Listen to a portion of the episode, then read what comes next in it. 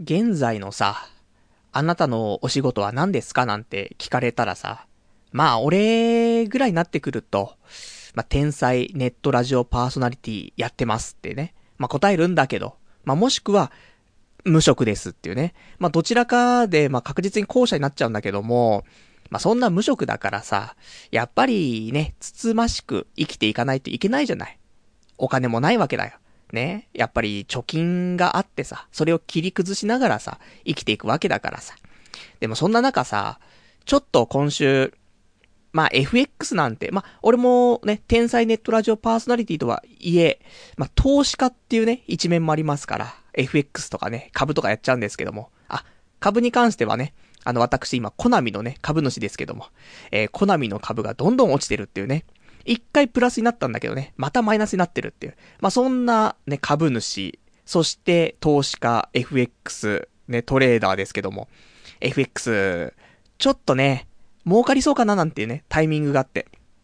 スケベ根性を出してね、えー、ちょいちょいってやったらね、あっという間にマイナス1万2000円っていうね、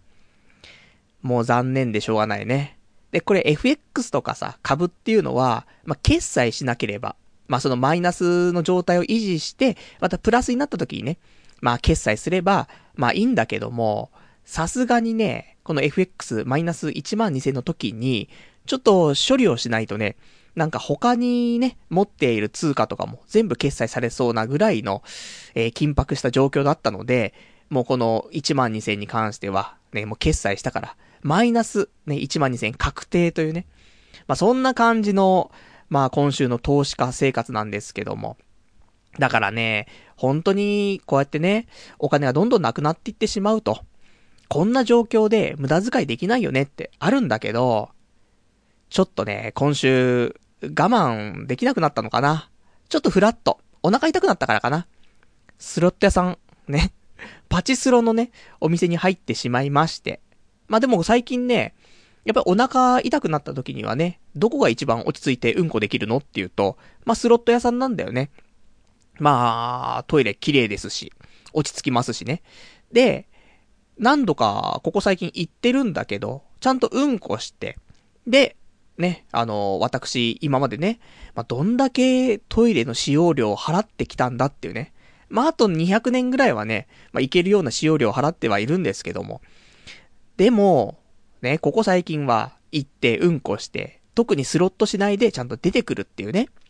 そういう生活をしてたんだけども、今回たまたまさ、寝台で、ベルセルクっていうね、あの、アニメとか漫画とかね、有名な作品ありますけども、あれの新しい台が出まして、打ちたいなーって思っちゃったんだよね。で、ちょっと店内見渡したら、空き台がありますと。で、俺の財布の中には1万3000円ありますと。あー、どうしようかなーと思って。もう年に1回、その、年始にね、1月1日にスロット、行くっていうのは一応な、まあ、恒例行事というか、まあ、特にね、あの、実家に帰ってもすることもないし、地元の友達ともね、じゃあ昼間から何すんだよって言うと、特にすることないよなってなっちゃうから、じゃあスロット行くかっていうね、感じなんだけどさ。なんで、まあ、それはね、いいかなと思う。イベントだからね。でも、日常的に行くのは、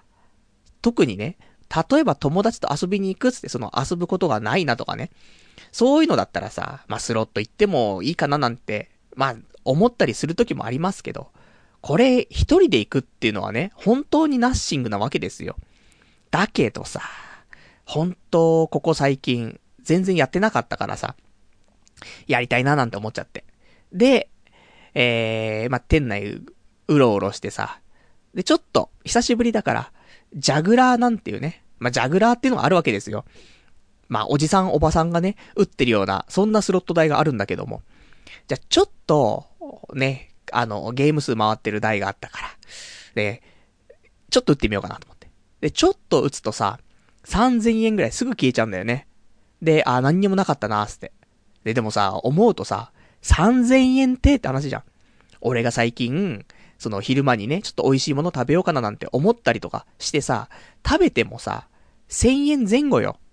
いいもの食っても。いやもう、3回お昼いいランチ食べられ、られたじゃん。なのに、もうちょっとだよね。本当に10分ぐらい。もう回して、何にもないの。ね、おっさんとおばさんに挟まれて、タバコプカプカされて。で、もう苦痛に耐えながら打って3000円すぐなくなっちゃう。何これと思って。で、もうそこは離脱してさ。で、あの、本題のベルセルク。で、台が空いてるのよ。2台空いてんの。どっちかなーとか思って。どっちかなってかもう、打つんじゃねえよっていうね。その3000円なくしてさ、後悔してるじゃないって。もうやめときなよって。財布にはね、1万3000円あったのが、もう残り1万円しかないんだよって。でも、座っちゃうっつね。ビクンビクンっつって。で、ベルセルク打ってさ。で、もう1万円をね、入れるわけですよ。で、もうメダルが出てきてさ、打ってくわけ。全然、もう、うんともすんとも言わないわけ。何これと思って。で、どんどんどんどんお金もなくなってっちゃうね。あれと思って。どんどんなくなって、あ、ラスト1000円だと思ってね。で、なくなってさ、もう財布の中はすっからかんよ。で、メダルがね、ちょっとある、あるだけでさ。やっべえなーと思って。何してんだ俺と思って。そしたら最後の方でさ、ラスト、ね、メダルが、1000円で50枚メダルが来るんだけど、今わかんない。今違うのかな？今47枚とか。ちょっと還元が変わったかもしんないけど。で、残り20枚ぐらいのメダルでさ、あれ？と思って。なんかすげえの引いたなと思って。で、これ引いたのが、まあこれ、わからん人に言ってもわからん話だからわかる人だけにわかるようにお話しますけども、バーサーカーボーナス。じゃあバーサーカーモード滅っていうのを引いて、これ俺全然調べてないからわかんないんだけど、結構すごいっぽくて。で、もうほんと起死回生だよね。で、そっからあれよあれよと出まして、えー、結局3000枚出ましてね。で、ちょっと最後飲ませちゃってね。えー、まあ、結果的に言えば、プラス4万円っていうね、ところで、まあ、無職ながらね、頑張って、一日働いたなっていうね、久しぶりの収入だなと思ってね。で、そんなんで、財布の中にはね、本当にもうゼロだったところがね、まあお金がね、えー、ゆきちさんがね、ちょっとな、何人か復活したっていう。まあそんな、ね、感じで、ちょっと、やばいよね。無職でスロット行っちゃうっていうね。どんだけ底辺なんだよっていうね、ところなんだけど、まあ、ね、今回だけでしょうよと。ね、もう、行かないよね。これがいけないのは、お金がね、これで、まあ、勝ちました。だ勝ったから、じゃあ、えっ、ー、と、4万プラスだったんだったら、あと、じゃあこの4万を軍資金として、また行ったらいいじゃないっていう思考になっちゃうんだけども、もうここは、ね、あのー、やめましょう。やめて、また本当に行きたくなったら、ね、俺も禁断症状出てしまうかもしれませんから、禁断症状出た時に、また行くっていうね、ぐらいにして、なるべく、なるべく、行かないようにね、もう行ってもうんこしかしないっていうぐらいの意気込みで、まあ、この無職生活もね、頑張っていきたいなと。ね、そんなね、スロット中毒者の、えー、ザレ事だっていうね、ことなんですけども。じゃあそんなんでね、えー、まあ今日もね、やっていきたいと思いますから、えー、お聞きいただければと思います。それでは、やっていきたいと思います。童貞ネット、アットネトラジー。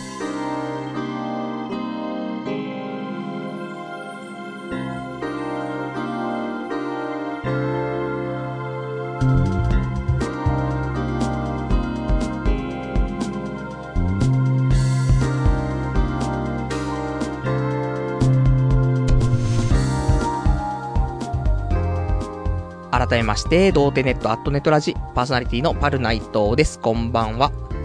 まあ、そんなね、わけで、ちょっとパチンカスなね、えー、感じになってしまいましたけども、まあ、勝てば官軍ということでね、まあ、良かったんじゃないかと。ね、ベルセルク、意外と面白かったんだけどね、多分、このね、バーサーカーモード、滅っていうのに入らない限り、これ勝てない、ね、台だなと思って。もう多分一生打たないなと思うんだけどもさ。まあ、そんな、ね、えー、困難な日々を過ごしてますけども、それで、えー、ちょっとね、先週の分、ね、聞いてくれた方、ちょっと、えー、分かっているかどうかは分かりませんけども、ちょっと先週の放送しながら、パソコンの調子がすごく悪くて、まあ、何度か、もうパソコンね、再起動したりとかして、もう生放送をね、ちょっとお送りしてたんですけども、これ結局理由が分かりまして、あのね、パソコンにまあ、USB ってね、あの、差し込み口があると思うんだけど、俺 USB これ、パソコンに3つぐらいがついてるんだけども、もうちょっと使うんだよね。で、これ使うために、USB のハブっていうのをね、つけて、で、ちょっと USB のポートをね、拡張してるんだけども、これを最近変えたんだよね。で、あのー、変えて結構使い勝手良かったの。で、これがね、何やら、あの、不具合というか調子が悪かったみたいで、で、それのせいで、その、音がね、まあ、ちょっと出なくなっちゃったりとか、そういうのが鳴ってたらしいんですわ。で、これを、あの、もともと使ってたね、USB のハブに切り替えたら、あの、問題なく、えー、治りましたので、今週はね、そんな感じで昔の USB ハブに切り替えて、安定したね、放送ができるかなと思うんだけど、なんでだろうね。ほんとこのね、新しく買ったやつはね、エレコムのね、まあなんかしょっぱいやつだったんだよね。で、こいつのせいで、あのー、マウスとか、ね、パソコンのマウスとかも買い替えたからね、一回ね。なんか最近、マウスの機器悪いなと思って。途中でなんか認識しなくなっちゃうんだよなと思って。マウス壊れちゃったかなと思って。で、マウス買い替えたんだけども、これもね、全部その USB ハブが悪かったっていうね。まあ、しょうがないねっていうところで、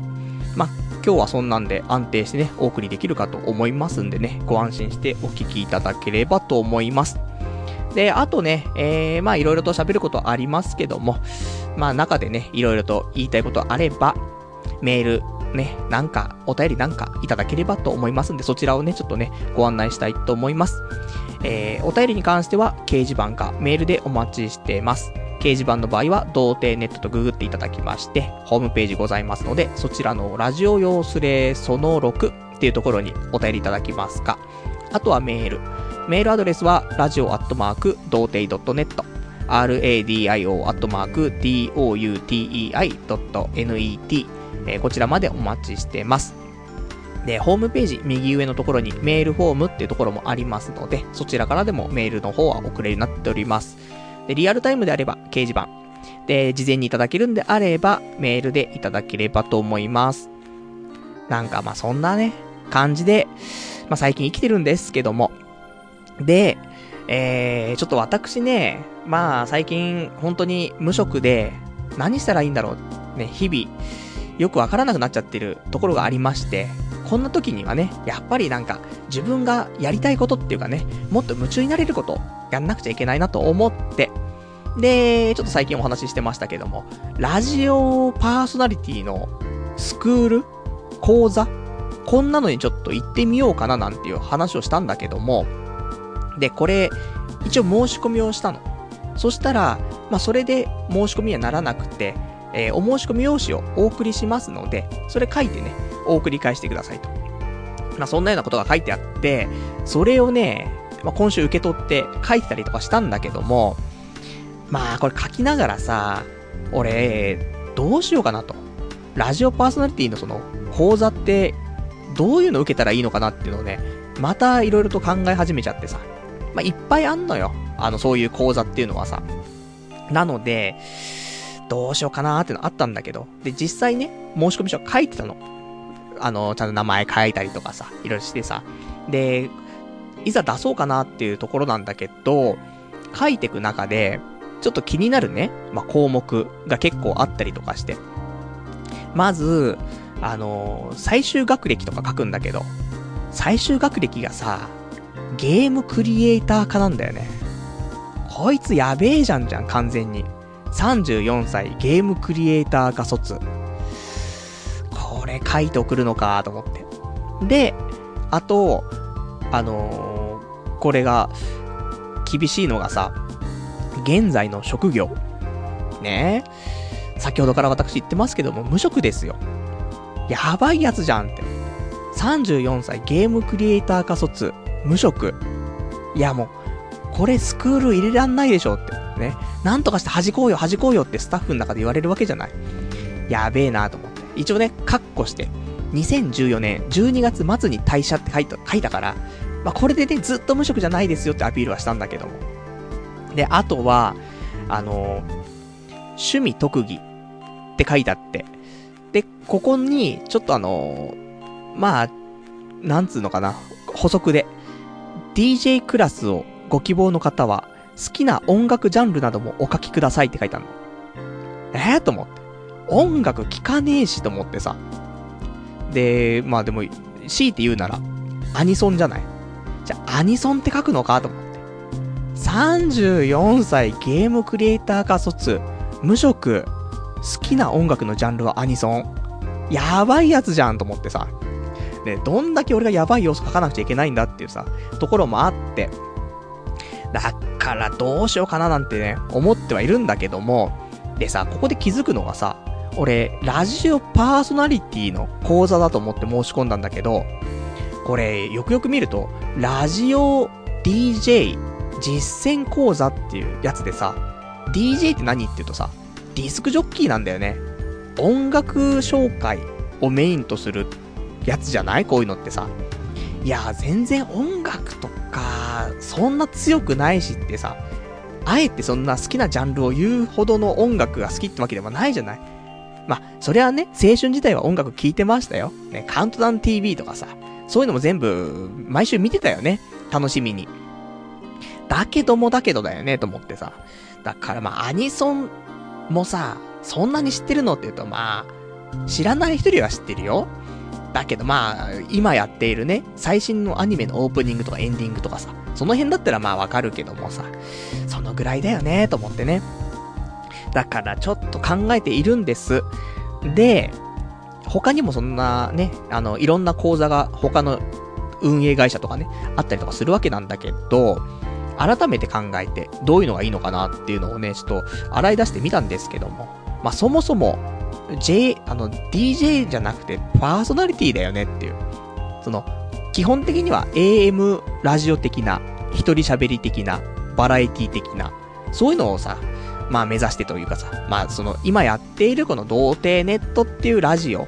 まあこんな感じの進化系を求めてるわけじゃない。俺がこのラジオでね、次の曲はって言わないでしょと。だからパーソナリティの講座にしたいなっていうのが一つ。あとは、こういうラジオのさ、スクールとか講座っていうのはさ、どのぐらい本気の人が来るのかなっていうのがあって。一緒の書類にさ、あの、卒業生の一覧があって、で、この卒業生は、こういうところで今活躍してますのいっぱい書いてあるの。いや、本気だなと思って。いや、俺が本気じゃないってわけじゃないんだよ。だけど、本気な人すげえ多いんかなって思ってさ。いや、その本気度っていうのは、例えば、もともと芸能事務所でね、そういうなんか所属してやってたりとかさ、そういう、もう、ほぼセミプロみたいな感じの人がこういう講座に来ていたりとかね。そういうんだったら私ちょっと場違いな感じするんですけど、みたいなね。ところありますけど。まあでも俺も下積み6年なわけじゃない？この、言ったらよ、下積み6年でや、このラジオもやってるわけですから。まあそうしたら、まあそんなにね、卑屈になる必要もないのかなとは思うんだけど。まあ俺も、ね、プロのラジオ DJ になれれば、もちろんそれはね、なんか面白い展開になるじゃねえかっていうところはあるんだけど、まあうまくいかなくても、このラジオのね、クオリティが上がってったりとか、あと今後、まあ自分でね、また新しい番組で、ポッドキャストやるとかね、そういう時にもプラスになるかなと思うから、まあまあ、それはね、いいかなと思うんだけど。で、あの、講座の中には、えー、普通に講座をやって終わりっていうものと、その、芸能事務所が運営しているっていう、そういうスクールだったりとか、講座だと、まあそういうオーディションね、そのまますぐ受けられたりとか、事務所に所属できたりとか、そういうのもあったりとかするし、あとは、あのー、全部終わった後に、その事務所だったりとか、スクールが持っているラジオの公共の FM のね、なんか枠があったりするんだよね。その枠に、まあ、出演できたりとか、そういうのもあるらしくてね。で、そういうのに出演しとくと、公共の電波に出たっていう実績が一応できるから、それもまたいいですよ、というのがあったりとか、あとは、まあ、これはあの、結構絞られるんだけども、中には、その、デモ番組音源を、まあ、卒業と同時にね、まあ、まあ、卒業に至るまでって、まあ、そういう講座を受けたりとかさ、練習したりとかそういうのもあると思うけど、じゃあ最終的に何が残るのっていうと、あんま残んないよねっていう講座が多いんだけど、ね、自分の中にはいろいろとね、あの、培ったものがね、あの、まあ、ある、あるし、そういうのもいいなと思うんだけど、なんかその、見てわかるような、ものとして何が残るのっていうとあんまないんだけど、ものによっては、そのデモ番組の音源を作らせてくれたりとか、で、あとは潜在写真。まあよく言うよね、そのなんかまあ、オーディションとか受ける際にさ、写真って結構ね、大事だったりするからさ、そういうの撮ったりとかさ、まあボイスサンプルとか、プロフィールの作り方とかね、そういうのを全部卒業の時にちゃんと完成させましょうと。そういうのも目的でね、やっているところもあるので、まあ自分一人でそういうのって作れないじゃない、なかなか。なので、そういうところの方がいいのかななんてね、思ったりとかしちゃったりとかしてさ。今回俺がね、あの、申し込もうかなと思ったのは、その芸能事務所が運営しているスクールだったから、まあね、卒業した時には、もし私に、ちょっとでも才能があるとか、こいつ、ね、原石じゃねえかって、34歳にもなってまだ原石の状態かみたいな。そんなところで、ちょっと、ね、いいなと思ってもらえれば、もしかしたら、芸能事務所の方からね、ちょっと、ね、君磨いてみるっていう話になるかもしれないじゃないかというね、まあ、可能性がね、あるんじゃないかしらというところもあって、ここがいいかななんて思ったんだけども、いやでも、それでね、特にそういうお声がかからなかった場合、じゃあどうするのってなった場合ね、どうにもならねえじゃねえかって。そういう風に考えると、さっき言ったプロフィール、ボイスサンプル、デモ、番組音源、あと潜在写真。この辺を最終的に残してくれる講座の方が、もし何かあった時に、これを元にオーディションとか書類選考とかガンガン送れるわけじゃないって思うと、そっちの方がいいのかななんてね、思い始めたりとかしてっていうね、まあ、そんな、ね、最近ちょっと送ってますけど、ね、こんなことやってないで転職活動しろやっていうね、話も、えー、聞こえますけども、えー、もう聞こえない状況でね、えー、もう耳なし法一的な感じで、まあ、やるしかねえと、ね、いうところもありますから、やっぱり、転職活動ってさ、結局、あのー、転職サイト見てもさ、毎週水曜日に更新されるとか、そんなレベルだからさ、まあ、水曜日、木曜日、がっつり調べて、ね。で、いいのなかったら、それで終わりだからさ、7日間のうち2日間ぐらいしか転職活動できないんだよね。面接とかなければ。さあ、と5日間どうするのよって。暇じゃんって。ね。だから、まあね、うまく時間、ね、空いてる時間を使って、なるべくね、自分のなんかやりたいことをね、えー、実現できるような、そういう努力をね、してみてもいいんじゃないかしら、ということでね。まあ、そんなんで、今週、また、ちょっとどこにしようかななんていうのはね、また考えて申し込みをね、したいなーっていうところで、だ実際まだ申し込みは何も完了してないから、4月からラジオね、そういうスクールに行くとか行かないとかって話っていうのもまだ確定ではないお話になってますけども、まあ、どこかしらにはね、えー、応募して、で、えー、受けたいなと思っていますよっていうね、そんなところだね。じゃあちょっとお便りをね、いただいているから、お便り読んでいきたいと思います。えー、ラジオネーム、羊ガエル水族館さん。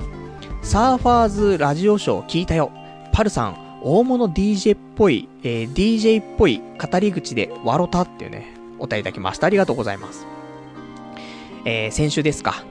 この、私、ゲスト出演をね、ポッドキャストの方しまして、サーファーズ、発音的にはサーファーズレディオショー、ね、こちらの方にちょっとね、ゲストで行かせていただきまして、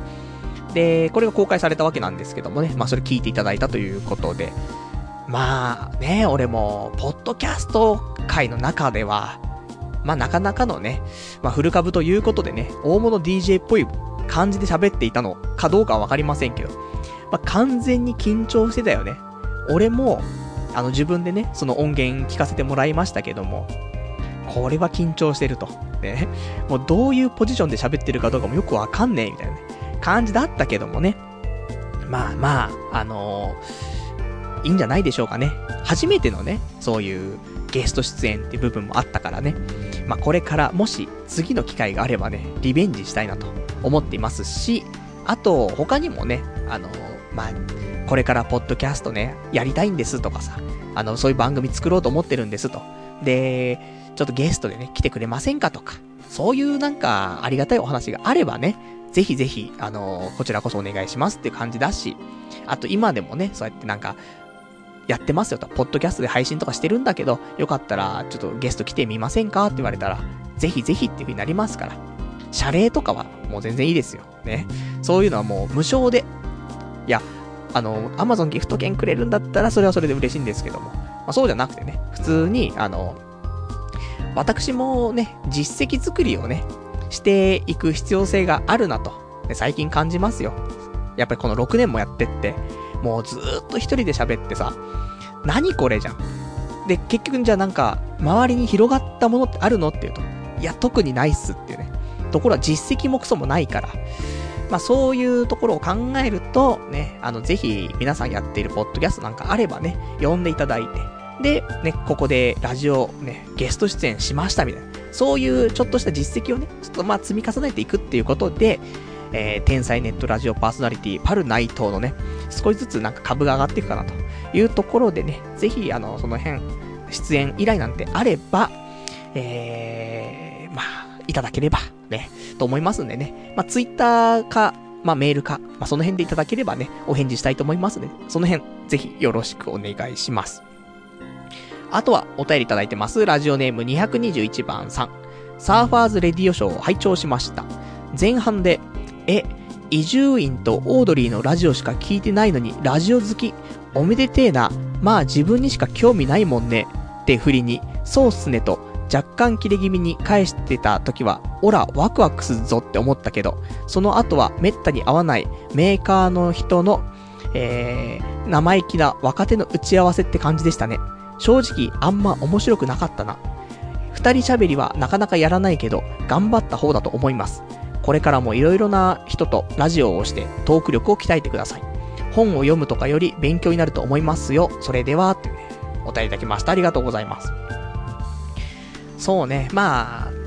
ラジオね、まあ、出演、ゲスト出演してさ、パルナイトさん、ね、来たけど、この人って何なのっていうね、ところもあって、いろいろとね、ご紹介いただいて、で、あの、趣味なんかもね、聞かれたりとかしたんだけども、まあ、伊集院さんのラジオが好きですね、とかね、いろいろ聞かれたんだけどさ、最近ね、あの、思うのがさ、そのラジオが好きっていう表現をたまに使ってたんだけどもさ、ラジオ好きなのかなって、ちょっと思うところもあってさ、最近本当にもう伊集院さんとオードリーの、ね、オードリーさんのララジオを聞いていますとかっていうことも言うんだけど、もう今年入って、もう、オードリーのラジオ聞いてないんだよね。もう伊集院さんのラジオしか聞いてないの。だから、ラジオが好きなんじゃなくて、伊集院さんのラジオが好き。っていうだけなんだよね、もうね。いや、もちろん好きだったよ。ちっちゃい頃からね、ラジオ聞いてたから、ラジオ自体に嫌悪感もないしね。むしろ好きだけど、あえてね、なんか他のいろんな番組今聞くのっていうと、ほぼ聞かないんだよね。なので、まあ、ラジオ、喋ることは好きですけどね。聞くのはもう本当に伊集院さんのラジオぐらいしか聞いてないっていうところでね。まあ、そんな感じだね。で、あとは、その、二人喋り、今回のゲスト来てね、二人喋りをしたわけだけども、まあ、俺がね、もっとはしゃげばよかったなって思うところは多々あってさ。だ、まあ少しね、得意分野、得意じゃない分野あると思うんだけど、真面目に話すとさ、真面目じゃない？やっぱり俺も。もともとね、真面目な性格、ね、真面目系クズとしてね、生きてき、ましたから。だけど、もっともっとはしゃいで、このラジオで一番、なんかテンション高い時ぐらいのテンションで話すぐらいが、二人喋りはちょうどいいのかななんて思ったりもするし、あとただ、俺の強みっていうのがね、全くわからないじゃない。どういう立場で呼ばれてるのっていうね、ところもあってさ。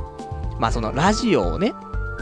ポッドキャスト6年間ぐらいやってますよっていう、そういうポッドキャストの先輩みたいな、そんななんか立ち位置で、まあ、ゲストを呼んでもらったのかどうかはちょっとわかりませんけども、まあそういうので話すとね、やっぱし、なんか真面目なさ、ラジオ DJ 論みたいな話になるじゃない。でもさ、ラジオ DJ って言えるレベルなのって言うとさ、いや、これからスクール行くレベルなんですけど、みたいなところになっちゃうからさ、わかんないし。じゃあ他に強みって何って言うと、女性バッシングみたいな。そんなのはもうやだしなと思ってね。じゃあオナニーみたいな。ねオナニー全面にプッシュしていきたくないしな、みたいな。いろいろあるんですけども、まあ、それでもただテンションさえね、もう少し高く喋っていれば、よかったんじゃないかななんてね、そんなことも思ったりはしたので、ぜひぜひ次回あれば、頑張りたい。ね、そう思っております。じゃあ、あと、えー、お便りいただいてます。ラジオネーム、えー、ピンサロで69のこ、えー、たけさん。えー、こちら、あれですね。先日のその、参加させていただきました。えー、サーファーズレディオショーのね、えー、パーソナリティの方ですけども、こんばんは。先日はありがとうございました。先、えー、今週も後半をアップします。また、お願いいたします。次回ははしゃいでくださいっていうね、お便りいただきました。ありがとうございます。えー、こちら、サーファーズレディオショーでの配信のポッドキャストなんですけども、一応前半後半で分かれているみたいで、今回あの、アップされていたのは前半の部分だったんだけども、また今週、後半の部分がね、配信されますってことなので、ぜひ皆さん、あのー、まあ、前半聞いてない人はね、ぜひ前半後半聞いていただいて、前半聞いたっていう人はね、今回後半も、後半の方が多分俺頑張ってると思う。ちょっと盛り上がったところもあると思うんだよね。あの、編集的になんか盛り上がった部分だけをカットされてなければ、ちょっとテンション高めで喋ってるところもあるかななんて思うのでね、その辺もぜひご期待いただければと思うので、あの、サーファーズレディオショーで検索するとね、すぐ出てきますので、あとは、童貞ネットのホームページの方にも、あのー、まあ、記事としてね、そのリンクとかも貼ってありますから、よかったらそっからもね、ちょっと見ていただければと思いますんでね、またぜひね、次回読んでいただければとね、思います。ありがとうございます。じゃあ、あとね、お便り他にもいただいてるので、ちょっと読んでいきたいと思うんですけども、ラジオネーム、右手専用うちわさん。パルさんこんにちは、お久しぶりです。最近聞けていなかったので、話題が少し古くなってしまうかもですが、よかったら読んでください。理想の女性像についてですが、まあ最近ね、あの最近というか、ちょっと炎上ではないですけどもね、皆さんからね、ボディーブローをね、いっぱいいただいた、そんな話題の、えー、理想の女性像についてですが、あくまで理想であるのだから、高望みということはないのではないかと僕は思います。例えば、高校受験の時、偏差値50のパルさんが、偏差値70の高校に入りたい。偏差値70の A 高校が理想だったとします。しかし、パルさんの学力では合格が難しいため、第一希望校を偏差値50の B 高校にした場合、この場合、パルさんは B 高校を目指していますが、理想はあくまで A 高校であると言えます。合格の可能性を現在の能力などを現実的に考慮した結果、B 高校を志望したからです。高校という価値を偏差値という一つの普遍的な価値基準からのみ観察した場合、B 高校は A 高校の、えー、介護官と言えます。しかし、学校の価値は、えー、座学の教育力、つまりは偏差値だけではないと僕は思うのです。学校を構成するものは、えー、校風、立地、部活動など複合的な要素があり、個人、個人から見たその学校の価値というのは、どの分野を重視するかではないでしょうか。部活動の積極性を重視する人から見れば、A 高校より、より部活動が活発な B 高校の方が魅力的に見えることだって、えー、あることなのです。では、上記のことを女性に当てはめてみてください。一、一個人の女性を構成するものは、人柄、容姿、年収、おっぱいなど、やはり複合的な要素があると言えます。しかし、女性が学校と決定的に違うことは、偏差値という普遍的な価値基準が存在しないということです。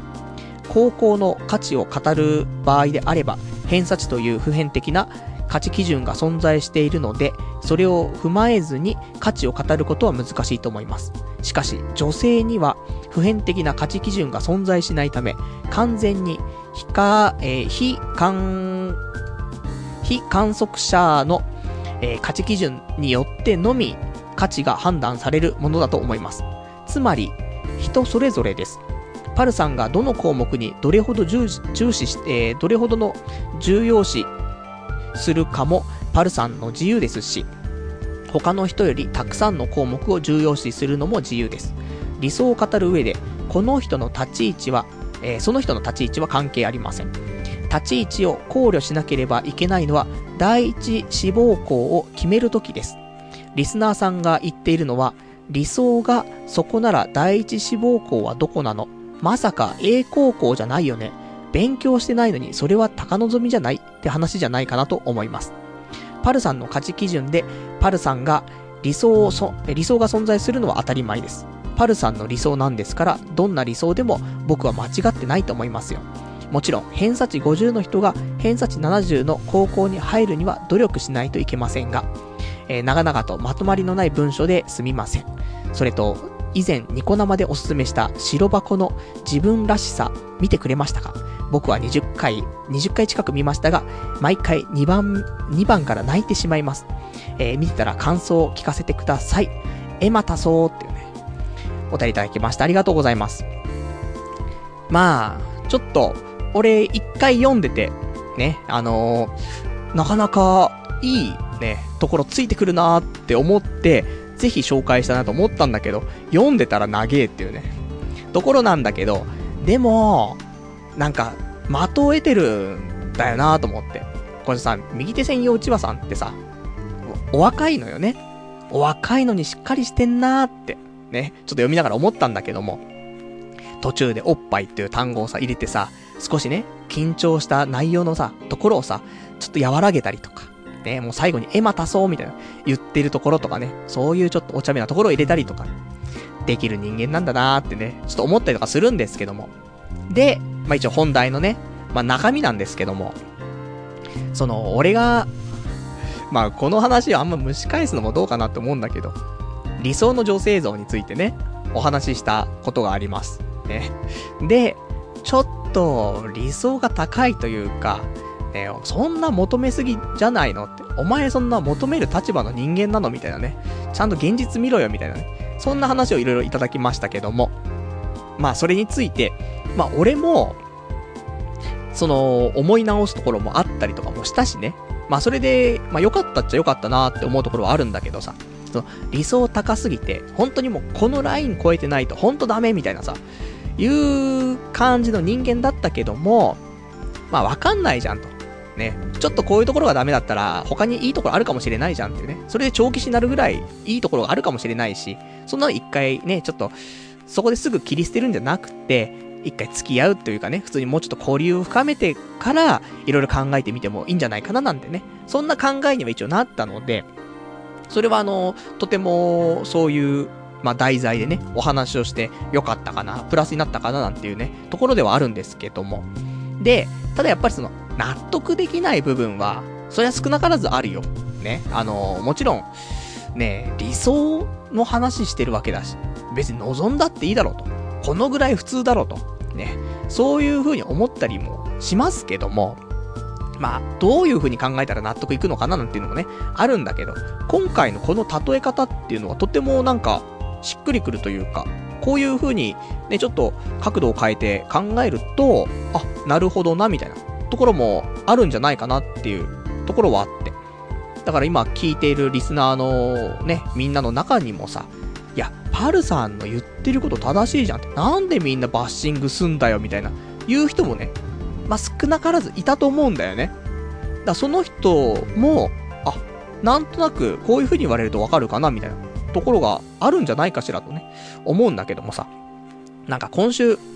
2ちゃんのまとめサイトでね、あの、妥協して付き合いたくないんだが、みたいな。そんなのがまとまってましたけどね。もう、みんなからね、大バッシング食らっていたのでね。あー、俺みたいなやつがいるなーとか、ね、そう思ったりもしたんでね、ちょっとタイムリーだったんですけども。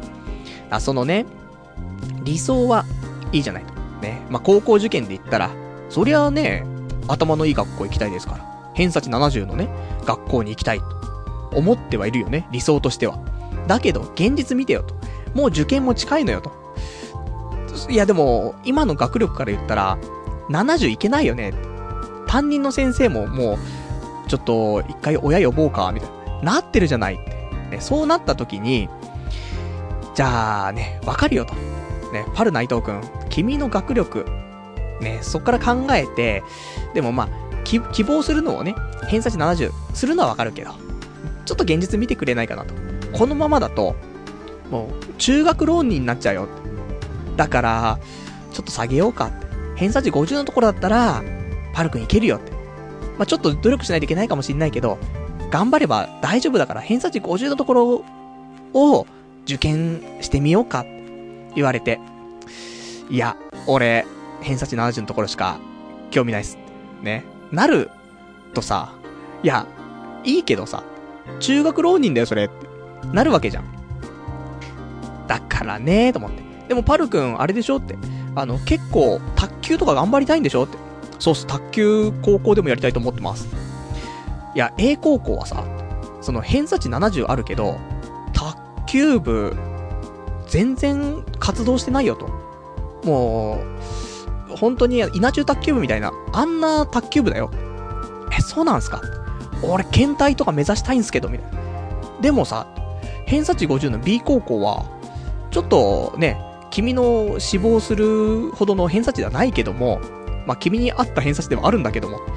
部活動は、いやもう、県大会とか毎回行ってるぐらいなんだよって。まあ、君が入ったらレギュラーにもなれないと思うんだけど、みたいな。そんなこと言われるかもしれないけど、だったら俺も、ねえ、愛ちゃん目指して頑張ってるから、そしたら、偏差値的にはちょっとあれだけども、B 高校の方が、うん、いいかもしんないっすね。俺 B 高校にします、みたいな。そういう風になるかもしんないっていうことで、これも女性にね、言い換えたら全部当てはまるっていうことでさ。まあね、わかる。そう言われるとわかるよね。だから、まあ、自分に合ったっていう表現もあれだけど、まあ、努力すればまたあれかもしれないけども、まあ、ね、そういうことなんじゃないかしらとね。もう一回ちょっと、あの、ラジオ終わった後にね、もう一回読み返してね、ちょっと消化したいなと思うんだけども、まあ、な、なんとなくその納得できるところは結構あるよねって、そう言われるとっていうね、ところありますんで、ちょっと私もね、あの、もう少し、まあ、努力っていう表現がね、あんまり違うかなって思うんだけど、もうちょっと、ね、その男性的なね、魅力をちょっと高めていってさ、それで、まあ素敵なね、恋愛ができるように、ね、もう中学浪人嫌ですからね、中学浪人イコール、まあ彼女ができない、結婚ができないっていうことと一緒だからね。で、中学浪人してさ、で、また次の年もさ、偏差値上がってないのに、また偏差値70の学校受けるみたいなさ、永遠にそれやってると、お前もう40歳なのにまだ中学浪人してんのかよみたいな、なるかもしんないから、そこは、もう、さすがに、みたいなね、ところでさ、中学浪人何年できんのって、やれて1年じゃん。むしろ、結構きついじゃない。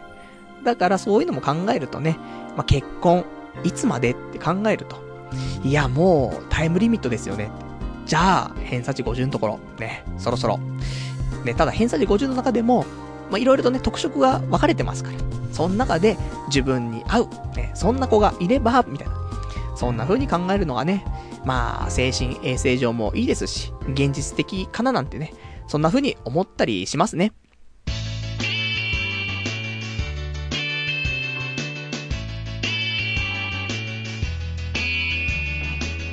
童貞ネット、アット、ネトラジ。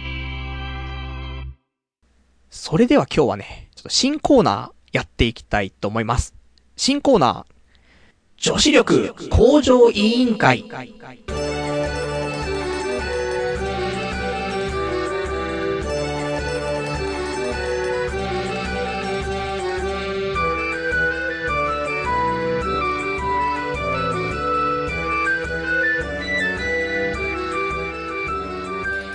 こちらやっていきたいと思います。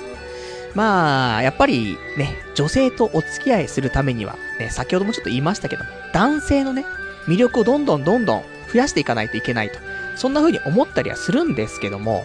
まあやっぱり、その男性の魅力だけを上げてもしょうがないんだよね。それだけだと、まあ、その傲慢な感じになっちゃうから。で、そしたらどうすればいいのって、女性と同じ感性、ね、女性に寄り添っていくっていう、そういうね、一面も必要かなっていうところで、もう女子力をね、どんどん上げ、上げていこうじゃないかと。そういう話を、ちょっとコーナーとしてね、やろうかななんて思って。で、ただ、もう、最近やったことって、いろいろね、書き出すと、女子力高いことしかしてないんだよなと思って。例えば、今週、パスタ。ね。もう何パスタってお前スパゲッティだろ、みたいなね、話もあるかもしんないけど、まあ、パスタ食べちゃいますよ。ランチでパスタ食べちゃう。ね。OL か、みたいな。とか、あと、今週ね、ちょっと昼間、なんかすることないなと思って、図書館行こうかなと思って。で、図書館行ったんだけど、そこで雑誌コーナーとかあってさ、お、雑誌いっぱいあるじゃん。何見ようかなって。日経ウーマンね。ウーマンって入ってるじゃん、みたいな。そういうのを読んじゃったりとか。あとは、えっ、ー、と、先日、ね、友人とちょっと酒飲み行ったんだけどさ、無職なのに楽しんでんな、みたいなね。すいません、みたいな。ところで。で、酒飲んだ。帰りにさ、帰りっていうかまあ、1軒目行って、これからどうする ?2 軒目飲み行く？それともなんか他にやりたいことある？みたいな聞いたらさ、ちょっと、まあ、お酒っていうよりも、お茶してさ、ちょっと甘いもん食べたいっすね、みたいな。そんな話になって。ね。友人、男だけどね。で、そうか。悪くないなと思ってね。俺も甘いもんが好きだからさ。で、そのまま、あのー、パルコなんかのね、えー、上のレストラン街に行ってさ、それでパンケーキ頼んじゃうみたいなね。おしゃれな。もう、女性でいっぱい。で、ちょっと、もう、並んでるわけよ。でもそこ並んじゃって。ね、名前書いちゃったりとかしてさ。じゃあ、ちょっと、あのー、少し経ったら呼びますから、メニュー見ててください、みたいな。で、メニューをさ、男で並んで見ながらさ、このパンケーキが美味しいかな、みたいな。ちょっとやばいよと思って。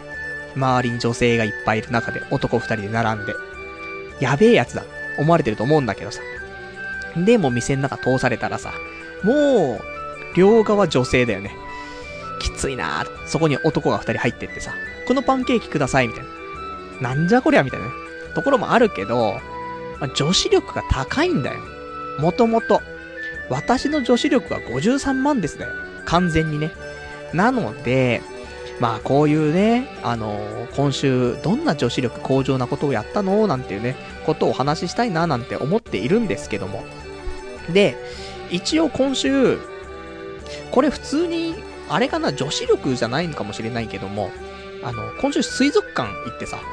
女子って結構水族館好きなイメージがあるんだけど、どうかな？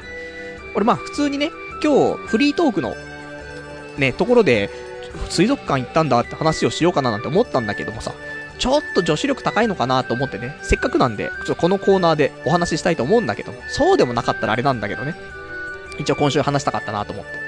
あのー、まあ、水族館一人でって、なかなか行かないのかな？みんなカップルで行くのかな？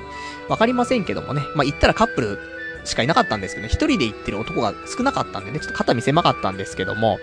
一応あのー、今週ハローワーク行ってさ、で、ハローワークが、その、池袋のサンシャインの中に入ってるんだよね。で、あの、いろいろとね、あの、相談員の人に相談してさ、俺どうしたらいいんすかみたいな。ね、もう何していいかわかんないんですけど、いろいろ相談した上で、で、ああ、なるほど、ってね、わかりました。ちょっと今週もまた頑張ってみます。なって、ハローワーク出たんだけども。で、あれ？サンシャインだなと。サンシャインの上の方に水族館あるよなと。行くかと思ってさ。で、ちょっと水族館行ってきましてね。まあ、水族館って、あんまり俺、好きじゃないのかなそんなに興味を惹かれなくて。で、あの、基本的にね、あの、なんだろう、水族館よりも、プラネタリウムの方が好きなんだよね。サンシャインだとさ、水族館とプラネタリウム、同じ階にあってさ。で、前は一人でね、プラネタリウム行ったこともありましたけど、その時はすごく良かったんだけど、水族館って結局じゃあ何すんのみたいな。魚見、見て終わりなのみたいなね、ところもあったんだけどもさ。まあ、今週特にね、なんか大きなこともしてないし、女子力も高めてないしと思ってさ、ここは女子力高めるために水族館行っとくかって言ったんだけども、まあ入場料が高いね。その、一回行くのに、その、まあ、ワンデイパスと、年間パスみたいなあるんだけど、えー、2000円すんだよね。ワンデイパスが。魚見るのに。えーと思って。ええー、とは別に思わないんだけどさ、でもちょっと高いなとは思うんだよね。プラネタリウムが1100円とかなの。で、あんまり興味のない水族館が2000円じゃない。ちょっと高えなとかって思ったりするのと。で、あと、年間パスってのもあるんだけど、年間パスって、いくらだと思う ?1 回が2000円なんだよ。年間パス4000円なんだよね。えー、と思って。2回分で年間パス買えますみたいな、そんなね、なんかポスターも貼ってあってさ、なんだこりゃと思うんだけど、ただ、また行くかどうかもわかんないし、ね、例えば彼女がいてね、またここ行こうよとかっていうのがあれば、年間パス買ってもいいかなと思うけど、男が一人でまた来るかってわかんないから、また行きたいなって思ったらね、2回目行った時にまた年間パス買おうかななんてちょっと思ったりはしたんだけども。で、そんなんでさ、で、行きまして、で、本当に俺一人でね、まあ、ぐるぐる回るわけなんだけど、ただ、その俺、なんで、その、水族館があんまり好きじゃないっていうイメージがあったのかっていうと、まあ、昔ね、彼女がいた頃に、デートとかで水族館とか行くわけですよ。結構行ったよね。そのサンシャインも多分行ったし、江ノ島水族館とか、なんかそういう結構水族館は、まあ、デートってさ、マンネリするじゃない。だから、まあ、どこ行くってなったらさ、水族館行くとかさ、じゃあ行ったことない水族館行こうかみたいになると思うんだよね。だからもう、大体、あの、付き合ったことのある男女っていうのは、水族館に1回ぐらいは絶対行ってるはずなんだよね。ネタがないんだから。あの、今週映画行こうかとかね、言って。でも映画もこん、毎週映画行ってんな。何する他に？今週カラオケ行こうかっつってね。ボーリング行こうかっつって。水族館行こうかって。まあ、そういうもう出尽くしちゃうからさ。まあその中の一つだと思うんだけど。水族館ってさ、カップルで行って楽しいと思うよ。ちょっと暗い中でロマンチックな感じで。ねえ。もう、で、イチャイチャするわけでしょ。でもさ、目的は何っていうとさ、魚を見に来てんだよね。俺の中では。だから、なんか、ちょっと落ち着かないというかさ、一緒にいるから喋んなくちゃいけないじゃない？で、あのー、いろいろと動いてさ、順路通りにさ、歩いてってさ、これこうだね、あれだね、とかって喋るわけじゃない。でもさ、その中で、あのー、ここの場所すげえいいな、みたいな。そういうところもあるわけだ。自分はすごくここが気に入ったな、とかさ。でも、そこですごい気に入ったからって、そこに30分もいられるわけじゃないじゃない。だけど、一人で行くと、そこの、まあ、今回だとね、結構でっかい、まあ、水槽というか、一番でっかいところがあって、そこの目の前に座れるスペースがあったんだよね。だから、そこに座って、まあ、15分ぐらいかな、ぼーっと、水槽の中を見てたんだけどもさ、それって、デートじゃ絶対できないよねと思って。だから、なんか水族館を満喫するっていうことができれば水族館楽しいのかななんて思ったんで、一人だったら面白いのかなと思うんだけど、カップルでデートで行くってなると、なんかそういう、あゆっくりできないというかね、慌ただしい感じもするし、相手に合わせる必要もあるからさ。まあデートってそういうもんじゃんって話かもしんないけど、まあなんかそういう堪能できないというかね、そういうのもあったりするので、まあ、ね、デートはどうかななんて思ったりするんだけど。で、あとさ、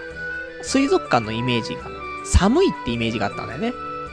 で、これって何なのかっていうと、まあ、今回行ったサンシャインは、もうその、ね、室内だからあったかいんだけど、やっぱりその、外でやっているショーとかもあるんだよね。で、そういうところ行くとやっぱし、外だから寒いんだよね。でさ、一人だったら、寒いの嫌だなって思ったらさ、そういうショーとかさ、見なくてもいいわけじゃない。で、外からちょっとチラーって見て、案外やってんなーってね。でも俺あんまり興味ないしって、他のこっちのでっかい水槽見てよ、15分みたいな。できるけど、彼女と言ったら、そのなんかアシカのショーとか、見なくちゃいけないんだよね。寒いのに。ええーと思って。行きたくねえなーみたいなね。でも行かなくちゃみたいなね。そういうのもあって、なんか寒いし行きたくねえなって気持ちはあったんだけど、まあ実際はね、あの、あったかいし、別に見たくないのは見なくてもいいしっていうね、ところで、まあ一人の方がね、気ままで楽しいかなーなんていうのも、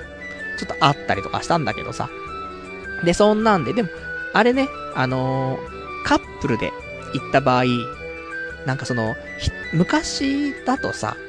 その携帯で写真撮るとかさ、そういう文化がそこまでなかったんだけど、今はね、こうやって写真撮ったりとかしてさ、なんか SNS とかね、そういうブログとか、あと Twitter とかで、そういうのでさ、なんか、アピったりするっていうのが結構基本だったりするじゃない？こういうところ行ったんだとかさ。だから、なんか一つそういう、なんていうのかな、アクションが、もう今のデートには多分含まれているのかなと思うから、まあ今一つ、例えばね、まあ普通にもう長い付き合いの彼女とかだったら問題ないと思うけど、まあまだデートして何回目とかね、まだ2、3回しか会ったことないとかわかんないけどさ、そういうのがあった場合、なんか写真撮るとかっていうのも、結構一つのエッセンスとしてね、なんか間が持つというかね、そういうのもあるからさ、ね、この写真ちょっとこういう風に撮ろ撮ったら綺麗に撮れるかなとかさ、写真の話したりとか、ね、ちょっとつぶやいちゃうわ、みたいな、言ったりとかすると、またね、いいんかななんて最近のちょっとデート全然してませんからね、わかんないんだけども、ちょっとシミュレーションをね、してみたりとかね、そんなね、感じの漫画、水族館だったかなーっていうところでさ。で、あの、全部見終わってさ、最後お土産コーナーがあるんだけどさ、まあお土産コーナーもね、まあ男はほぼいないですけど、女の子がいっぱいワイワイやっててさ、これかわいい、あれかわいいって言ってるわけ。で、そんな中さ、何言ってんだよって。で、水族館のお土産なんなんかゴミみたいなのしかねえだろうとか思ったら、あれかわいいな、みたいなね。俺も女子力やっぱし高えなと思ってさ。で、あのー、ぬいぐるみとかね、可愛いぬいぐるみだなとかね、思ったりとかしてさ。それちょっと写真撮っちゃったりとかしてね。でも、女の子すら、ね、ぬいぐるみにあんまり興味ないみたいな。俺はちょっとこれ可愛いぬいぐるみだな、みたいな。思ってる34歳無職みたいな。なってたんだけども。で、結構ね、あの、サンシャインのお土産は、優秀というか、いいのが多くて、な、中にはね、まあ、ぬいぐるみもあるけど、ネクタイとか、あとはま T シャツとか、かそういうちょっとしたその、がっつり水族館行ってきましたって感じじゃなくて、そういう水族館エッセンスがちょっと入った。ワンポイント入ってるみたいなところのものがあってね、結構いいなぁと思って。まあ、お父さんとかね、にネクタイ買っていくとかね。そんなんでも結構いいんじゃないかななんていうのもあったりとか。で、T シャツもね、なんか水族館行ってきましたみたいな T シャツじゃなくて、俺結構まあ T シャツとか好きなんだけどもさ。で、そんな T シャツフリークの俺が見ても、あ、いいじゃんって。結構ね、なんか、ワンエッセンスある感じでね、おしゃれじゃんみたいなところがあってね、えー、こんなところでまさかお土産買うとは思わなかったけども、T シャツをね、ちょっと1枚購入してしまいましてね。でも安いんだよ。1枚2000円なんだよね。で、安くてクオリティ高くて、とてもいいなぁと思ってね。まあ、そんなね、T シャツを、まあ、あんなところでね、お土産買うのなんて、女子しかいねえだろってころだったけどもね、私、買ってしまいましたからね、またちょっと女子力が上がってしまったんじゃないかななんていうところだったんだけども、まあ、そんなね、ちょっと今週は、女子力、こういうところで上げてみましたっていうね、感じなんだけどさ、他にもね、まあ、いろいろと女子力上げるためにはどういうことしたらね、いいですよとかってあると思うんだよね。まあ、これ聞いている女子いるのかな？女子がいればぜひね、あの、パル内藤さん、こういうところ行ったら女子力上がりますよとか、ね、そういうのあったらね、ぜひいただければね、そこをちょっと挑戦してね、それを、まあ、今回のこのコーナー、女子力向上委員会でね、ちょっとお話ししていけたらななんて思っていますので、ただね、このラジオ、聞いてる女子少ないんだよね。なので、あの、男子という名の女子の皆さんね、あの、これ言ったら、ね、女子力上がるんじゃないですかってあればいただければと思います。で、やっぱりね、思うのは、女子力、ね、多分もともとね、高いんだよなと思って。あの、潜在的にさ。まあ、今まで女性バッシングばっかりしてきたけど、なんかその女子力高いことの裏返しというか、そんな気もしててさ。だってさ、普通に、あやとりとか好きなんだもん、俺。ね。もう、女子力の塊だよね。女子力の化身なんだけど。しかも、あやとりとか、小学校1年生ぐらいの時に、なんかバザーとかで、その、あやとりの本を自主的に買っちゃうぐらいの、もう、もうナチュラルボーン女子力なわけなんだよね。なので、だから、なんだろうね。これなんで女子力高かったのかっていうと、俺一人っ子でさ、で、いつも母親とさ、遊んだりとか行動してることが多かったんだよね。だから友達と遊んだりとかする以外は基本的にね、母親と一緒にいるからさ。だからそうすると、もう、おのずと女子力上がってっちゃうのかもね。まあ、親父はね、ずっと働いて働いてのね、忙しかったからさ、まあ、休みの日とかは一緒にね、遊んでたけども、なかなかね、昼間とかね、平日とかは難しいところもあったからね。だからもう母親ともう、いつも一緒にいて、ね、なんか車乗ってどっか行ったりとかさ、そんなばっかりしてたから。女子力はね、自動的に上がっちゃった。ね、女子力のもう完全にエリートだったっていうね、ところもあるので、もう本当にあの、女の子が好きなこと、大概好きなんだよね、実は。だそういうなんか裏返しだったのかななんて思ったりとかするので、これからもね、ちょっと女子力上げるのはね、全然苦じゃない、と思うんだよね。まあ、編み物しろとか言われたらちょっとまたあれかもしれないけど、まあ、料理とか、全然ね、あの、楽しくできるかなと思うし、まあ他にもね、まあ、ナチュラルで生きながらどんどん上がっていっちゃうところありますけど、まあ、知らないね、女子力の上げ方とかね、あるかもしれないからね、その辺も、じゃんじゃんね、えー、お便りお待ちしております。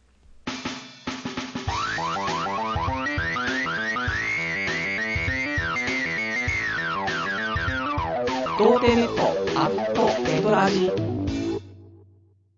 それではね、お時間ほどときましたから、お別れのコーナーしていきたいと思います。お別れのコーナーは今日ね、お話できなかった内容だったりとか、あとは読めなかったお便りなんかをね、つらつらとご紹介していきたいと思うんですけども、えー、他に今週お話ししたかったこととしては、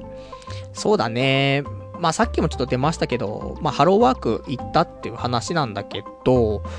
まあ、人に相談、相談するって、なんか大切なことだななんてね、ちょっと今回思ってさ、もう相談の仕方がさ、普通ね、ハローワークとか行ったらさ、なんか、ね、面接がうまくいかないんですとかさ、そういう話だったりとかすると思うんだけどさ、もう本当に、あの、最近、どうしていいかわからなくて、どういう風に進めていったらいいですかねみたいな。そんな超漠然とした話でさ、で、お話ししたんだけども、で、俺のね、そういう、ま経歴だったりとかいろいろ見てもらって、あれ？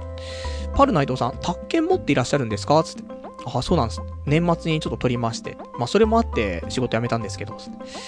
じゃあ、宅建生かした方が絶対ですよって言われてね。そうっすよねみたいな。なってさ。まあ、俺も、もう本当に毎週のように、あのー、将来についてブレていくわけなんですけども。そのやっぱり、玩具業界で頑張りたいっていうのもあったけど、まあ、ラジオパーソナリティができれば、特に玩具業界行かなくても、やりたいことの達成ってのはできるんだよねって。その、ね、なんか若者、中高生、小中高生ぐらいにさ、ちょっとね、夢中になってもらってさ、それで、それが10年後ぐらいにね、また花開くと。ね、そんな感じのことは、ラジオ DJ をやってもね、深夜ラジオとかでやればさ、いいわけじゃない。そうすると、まあ、もちろん玩具とかできたらいいかなとは思うけども、そこに無理していかなくても、まあ、いいっちゃいいと、ね、いうところと、あと、不動産ってさ、その、仕事ね、の募集はすごい多いの。求人は多いんだけど、入ったはいいけど辞める人が多いっていうね、そういう業界なんだけど、これって、ね、なんかどういう風にしていくと、いいところ見つけられますかね？みたいな聞いたら、このまあ、仕事離れるっていうのはその離職率って言うんだけどさ、離職率っていうのは、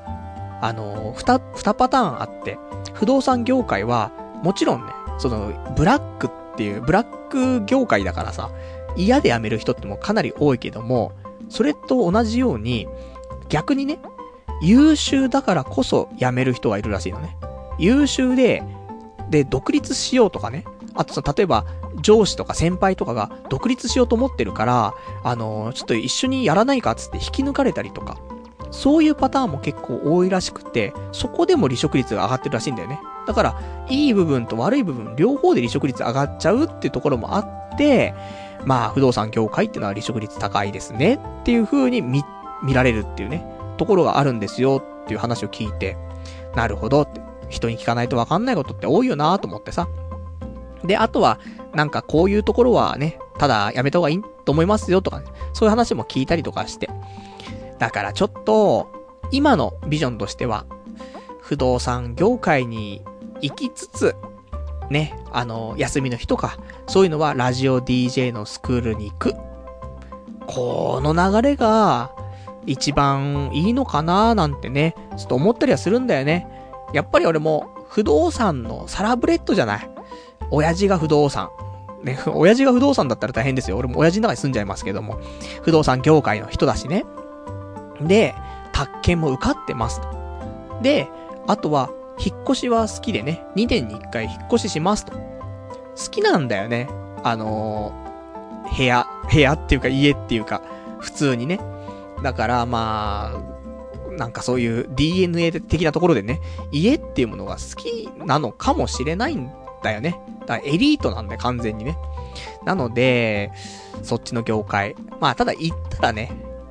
なかなか合わない可能性もね、かなりの確率高いから、合うか合わないかを、その体感するのも早めの方がいいんじゃねえかっていうこともあるしね。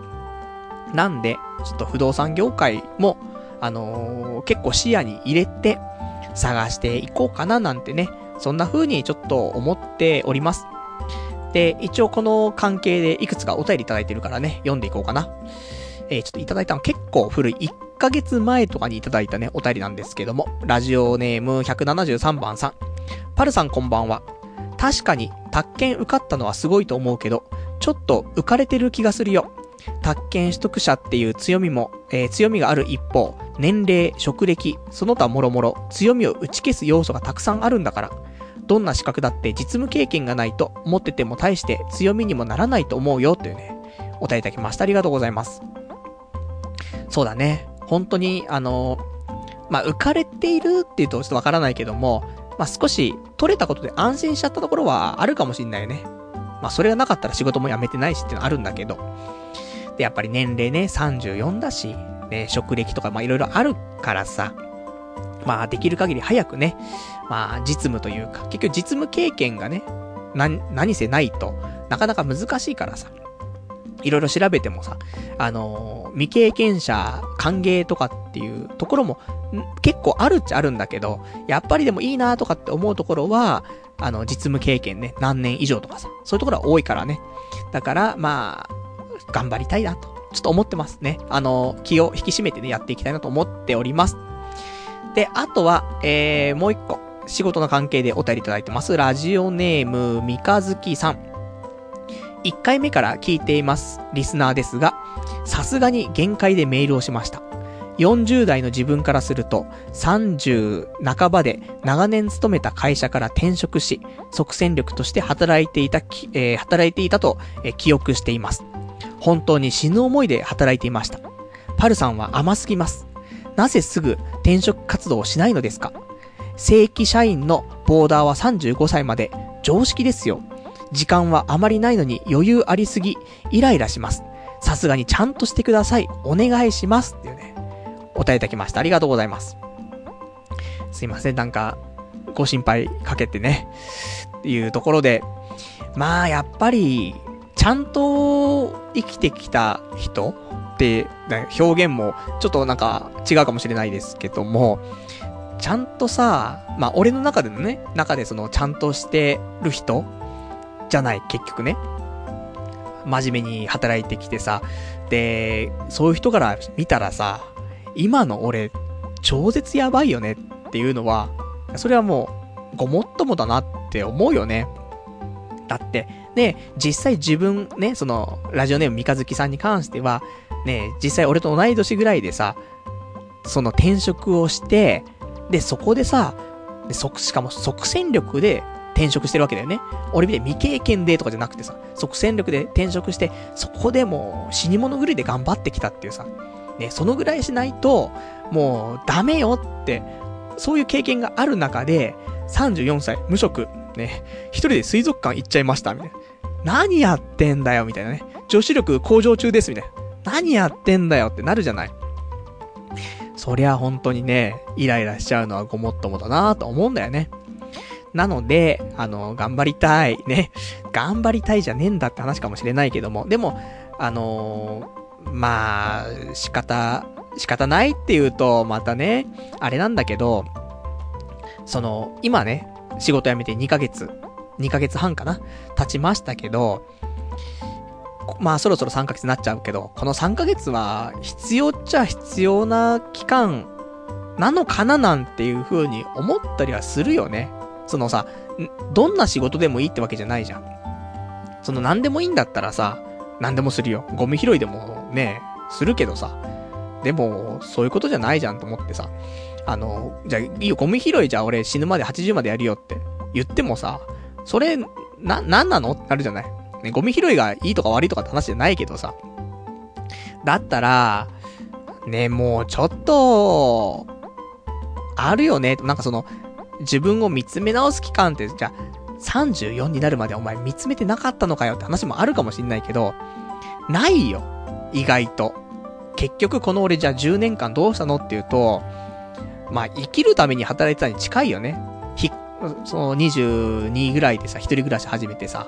でも一人暮らしするためにお金ないと無理だからさ。で、で、バイト探して働いてさ。で、なるべくだったら自分がやってみたいなってことで働き始めてさ、ネットの会社とかさ、ネット通販とかの会社とか入って頑張ったけどさ。で、そっからね、いろいろやってきて独立したりとか、でもお金ないと困るからってさ、派遣やったりとかさ。で、そんなんで気づけばもうあっという間に10年じゃない。自分が本当にやりたかったことっていうのをさ、見つめ、見つめ直す時間なんてのはやっぱし、なかったよね、全然。で、前にも仕事を辞めて、時間があったっていう期間はあったけど、その時は自分で会社をやってたからさ、そんなに考える時間もなかったというか、その事業をどうにかうまくやらなくちゃなーなんていうのを考えることばっかりだったから、ねえ、特に本当に俺は何がしたいんだろうとかさ、ね、そんなことを考えてたわけではないから、だ本当に今一番今まで生きてきた中で何にもしてない、ね、そんな、もう2ヶ月半なんだけど、まあ、必要な2ヶ月半かななんてね、ちょっと思ったりすんだよね。だってこれからさ、何年ですか？ね今34でしょ？あと、まあ、働いて、25年、働くとして、25年の中の3ヶ月間、ちょっと自分探しして、ねえ、それダメっすかみたいな、いうところもあるんだよね。まあさ、難しいところだけどね。ただもうちょっと、ね、ちょっと悠長に構えてないで、少し焦った方がいいんじゃないの？っていうご意見はごもっともなので、ね、ようやくちょっと固まってきたかなっていうところもあるんでね、実際なんか動き出そうかなってすると、またね、あの考えがまとまってきたりとかするところもあって、今ね、さっきもちょっと言った通り、不動産業界で働きつつ、ラジオ DJ のまあ、スクールなんか行ってね。で、昼間はね、不動産、夜はラジオ DJ みたいなね。そんな感じなのかなね、目指すところは。まあ、そんなこともね、ちょっと、ようやく、ちょっと考えがね、まとまってきたかなってところもあるので、まあ、そんな感じでね、頑張りますんで、あの、もうちょっと、ね、あの、温かい目で見守っていただけたら嬉しいなと思っております。あとは、じゃあお便りいただいてます。ラジオネーム、紅のバックパッカーさん。パルさん、なんか無職になってから放送の内容が一段と面白くなったような気がします。先週紹介されていたドルツのジェットウォッシャーいいですよね。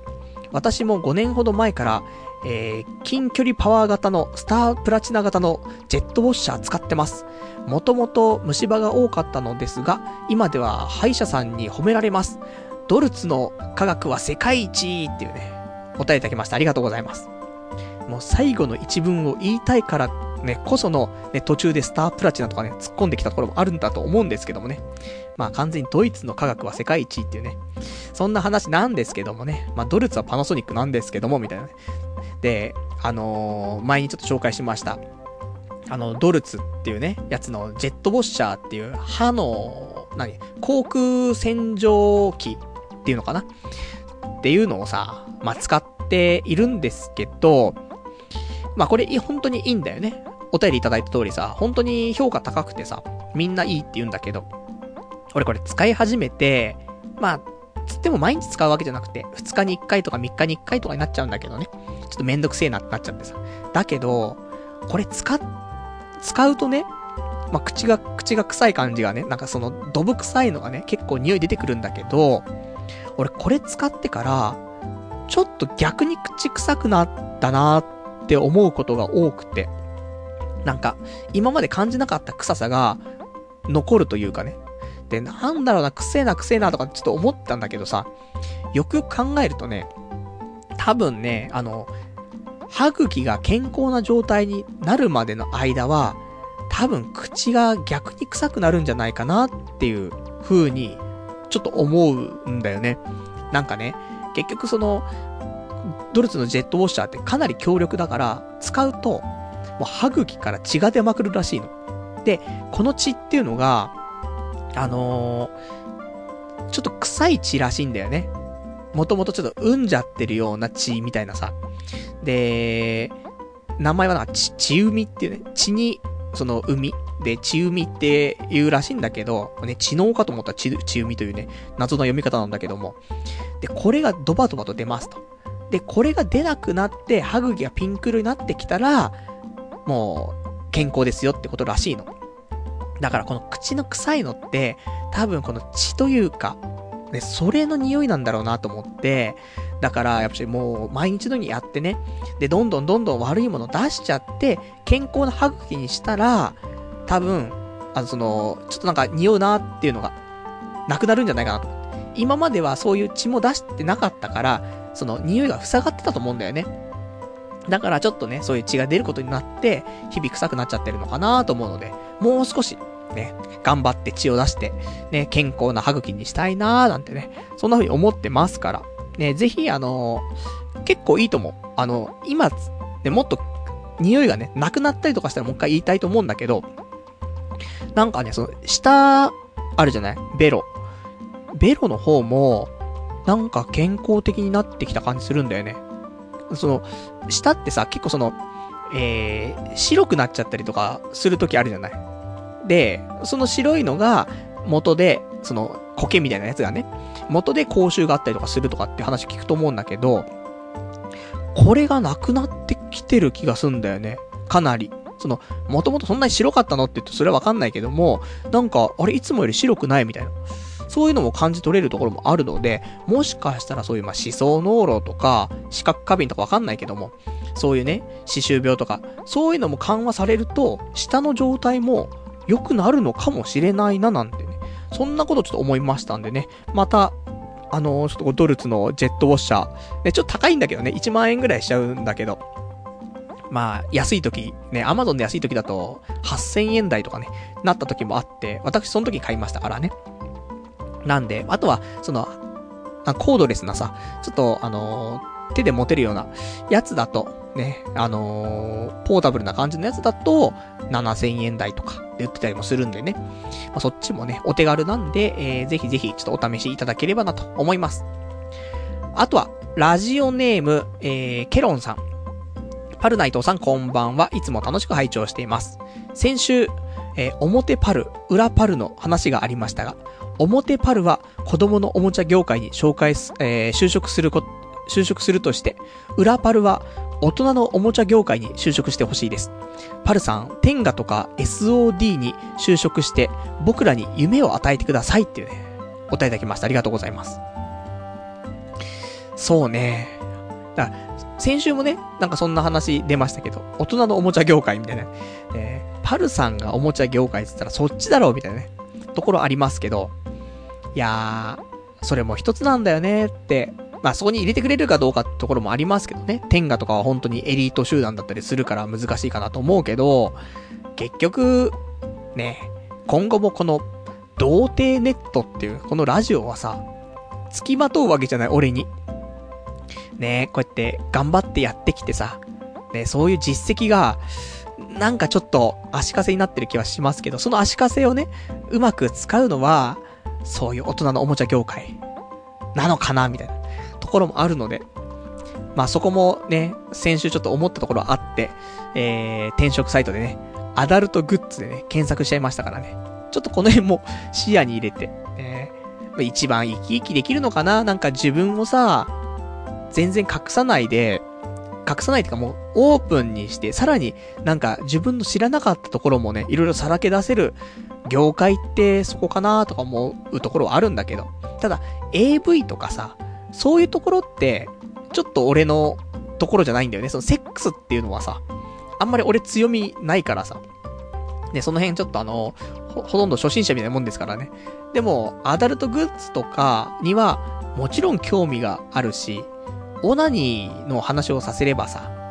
オナニーだったらまあ、人並みにはお話できるじゃない？うどんでオナニーするとか、逆立ちしながらオナニーするとかさ。そんな話できるから。ねえ、あの、ちょっと、エビ反りして自分の胸に精子をかけるとかさ、できるじゃない？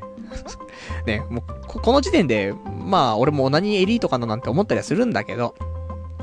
なので、そっちも、ね、不動産業界か、ね、アダルト業界か、えー、なんかどっちもなんかブラックな感じするな、みたいなところありますけど、まあ自分がね、自分らしく、なんか、あんまり飾らずね、いられる、そういう仕事がね、できれば一番ね、いいかななんて思っております。あとお便りいただいてます。ラジオネーム、パンチ富永さん。おい、パル、ふざけんじゃねえよ。俺は20代でハゲだ。この先どうしたらいいんだよ。っていうね、お便りいただきました。ありがとうございます。20代でハゲはな積んでるのかなでも、俺が20代の時もハゲてるからさ、全然平気なんじゃない？あの、意外と、どのぐらいハゲてるのかって話もあるけどさ、ハゲてるやつは、ある程度気を使うじゃない？だから、20代でハゲてるなーとか、ちょっと薄いなーとかって思ってる人は、少ケアをしたりとかね、気をつけたりとかする人もいるから、30代、40代になっても、同じぐらいのハゲか、ちょっとさらにハゲるぐらいだと思う。逆に、今ふさふさの人、20代で。こういう人は40ぐらいになって、がっつり来る時もあるんだよね。だって別に、何にも気にしなくても、ね、ハゲてないんだからさ。何にもその髪の毛に対してさ、気を使うことはないけどさ。こういう人が急に来た時が、一番辛いよね。その、全然心の準備してないじゃん。ハゲるとかさ。ね、そ、それとは無縁だと思ってさ、おいハゲって今まで言ってきたのに、自分がハゲちゃったみたいなさ。で、急に来るじゃん、こういうのって1、2年ぐらいでさ。だから辛いよね、とか。でも俺たちはさ、もうある程度、心の準備してるじゃないもう、下手したら10代ぐらいからさ、ちょっと一人おでこ広いなとかさ、ね、思ったりとかして生きてるわけじゃない。だから、もう実際、こっからがっつりね、ハゲちゃったとしても、その時はスキンヘッドにしようとかさ、ね、最終手段はこういう風にしようとかさ、まだこういう風にやったらいけるかなとかさ、いろいろ試行錯誤してるから、まだね、体制ができてるけどね。なので、20代でハゲ、ねまあ仕方ないですよ。ちょっとあの、分け目を変えるとかね。あの、七三、七三分けってわけじゃないけど、例えば、ね、あの、結構、俺と同じような髪型にするとさ、あの、ボリューム感があったりとか、あと薄さが少し隠せたりとかね、そういうのあるから、あの、ぜひ次床屋さん行くときはね、美容師とか、美容室とか行くときは、ね、サイド、ね、もうサイド6ミリ、ね、サイド6ミリぐらいで、えー、もうかなり上の方まで刈り上げね、あの刈り上げてもらっちゃって。で、あの上のね、髪の毛に関しては、ちょっと動き出せるぐらい残してくださいって言うと、まあ、かなり分け目っていうのもできないし、ね、あのちょっとしたソフトモヒカン的なところになるし、で、もう片側から、ね、かなり上まで、その、買ってるからさ、もう片側から全部横に流しちゃっても、で、ボリュームもある状態だからね。なんか、ちょっとした、なんかちょっと今のおしゃれっぽいね、勘違いしてるおしゃれみたいなさ、そんな感じの髪型にできるから、まあ、おすすめかなと思うからね。そうすると、ね、スカスカが少しなくなるんじゃないかなと思って。真ん中あたりからね、その分け目つけてたりとかするとさ、もう髪の毛がもう半分になっちゃうのね。右側にね、行って、左側に行って。だけどこれは、ね、ボリュームが少ない人にとってももう致命的なわけ。であれば、ね、右から真ん中に持ってって、左から真ん中に持ってって、ね、もう1たす1は2ですからね。今まで2を1個1個に分けてるわけだから。ね、ボリューム的にはもう1と1になっちゃうから薄いんだけど、これ1と1を真ん中に持ってって足すことで2になるからね。そうすると、今までよりもボリュームだったりとか出ますし。で、これは、あとは真ん中に持ってかなくても、左側から右側に、ね、右側は右側にすることで、流れがね、できますから。そうすると、その、全体がね、重なるわけじゃないから。1たす1で2になんないんだけど、1が半分来て、で、途中からまた1が来てるから、ちょっと重なる部分あるから、1.5ぐらいになるんだよね。なので、そういう片側から持ってくる。ね。あとは、両側から持ってくる。ね。どっちかで攻めれば、まだいける。20代ね。これからだってね。30代になったら、またね、新たな策をね、練らないといけないと思いますんでね。30代になったらまだね、お便りいただければと思います。あとは、お便りいただきました、ラジオネーム、ロシさん。パルさんこんばんは。えー、初めてメールします。今日は仕事で豊島区にいたので、北大塚ラーメン食べましたよ。チャーシュー美味しいですね。午後から、午後からの仕事だるいです。仕事探し頑張ってくださいね。それでは、というね、お答えいただきました。ありがとうございます。こちら、北大塚ラーメン行ってきたっていうことでね、これなんでね、こういうお便りいただいたかというと、私のパルナイトオフィシャルウェブサイト、ね、パルナイト .com、pal7110.com、ね、パルナイト .com。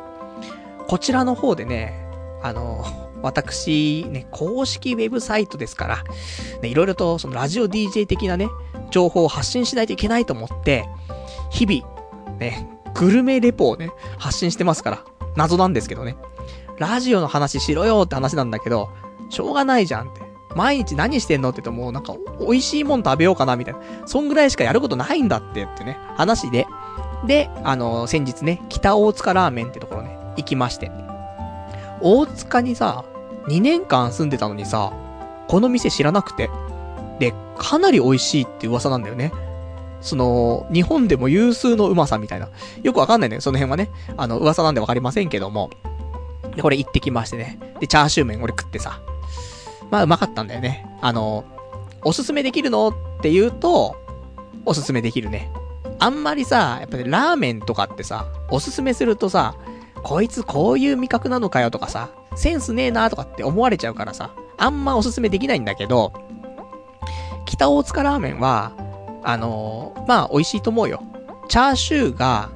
ね、チャーシュー麺って、チャーシューがすごい乗ってるんだけど、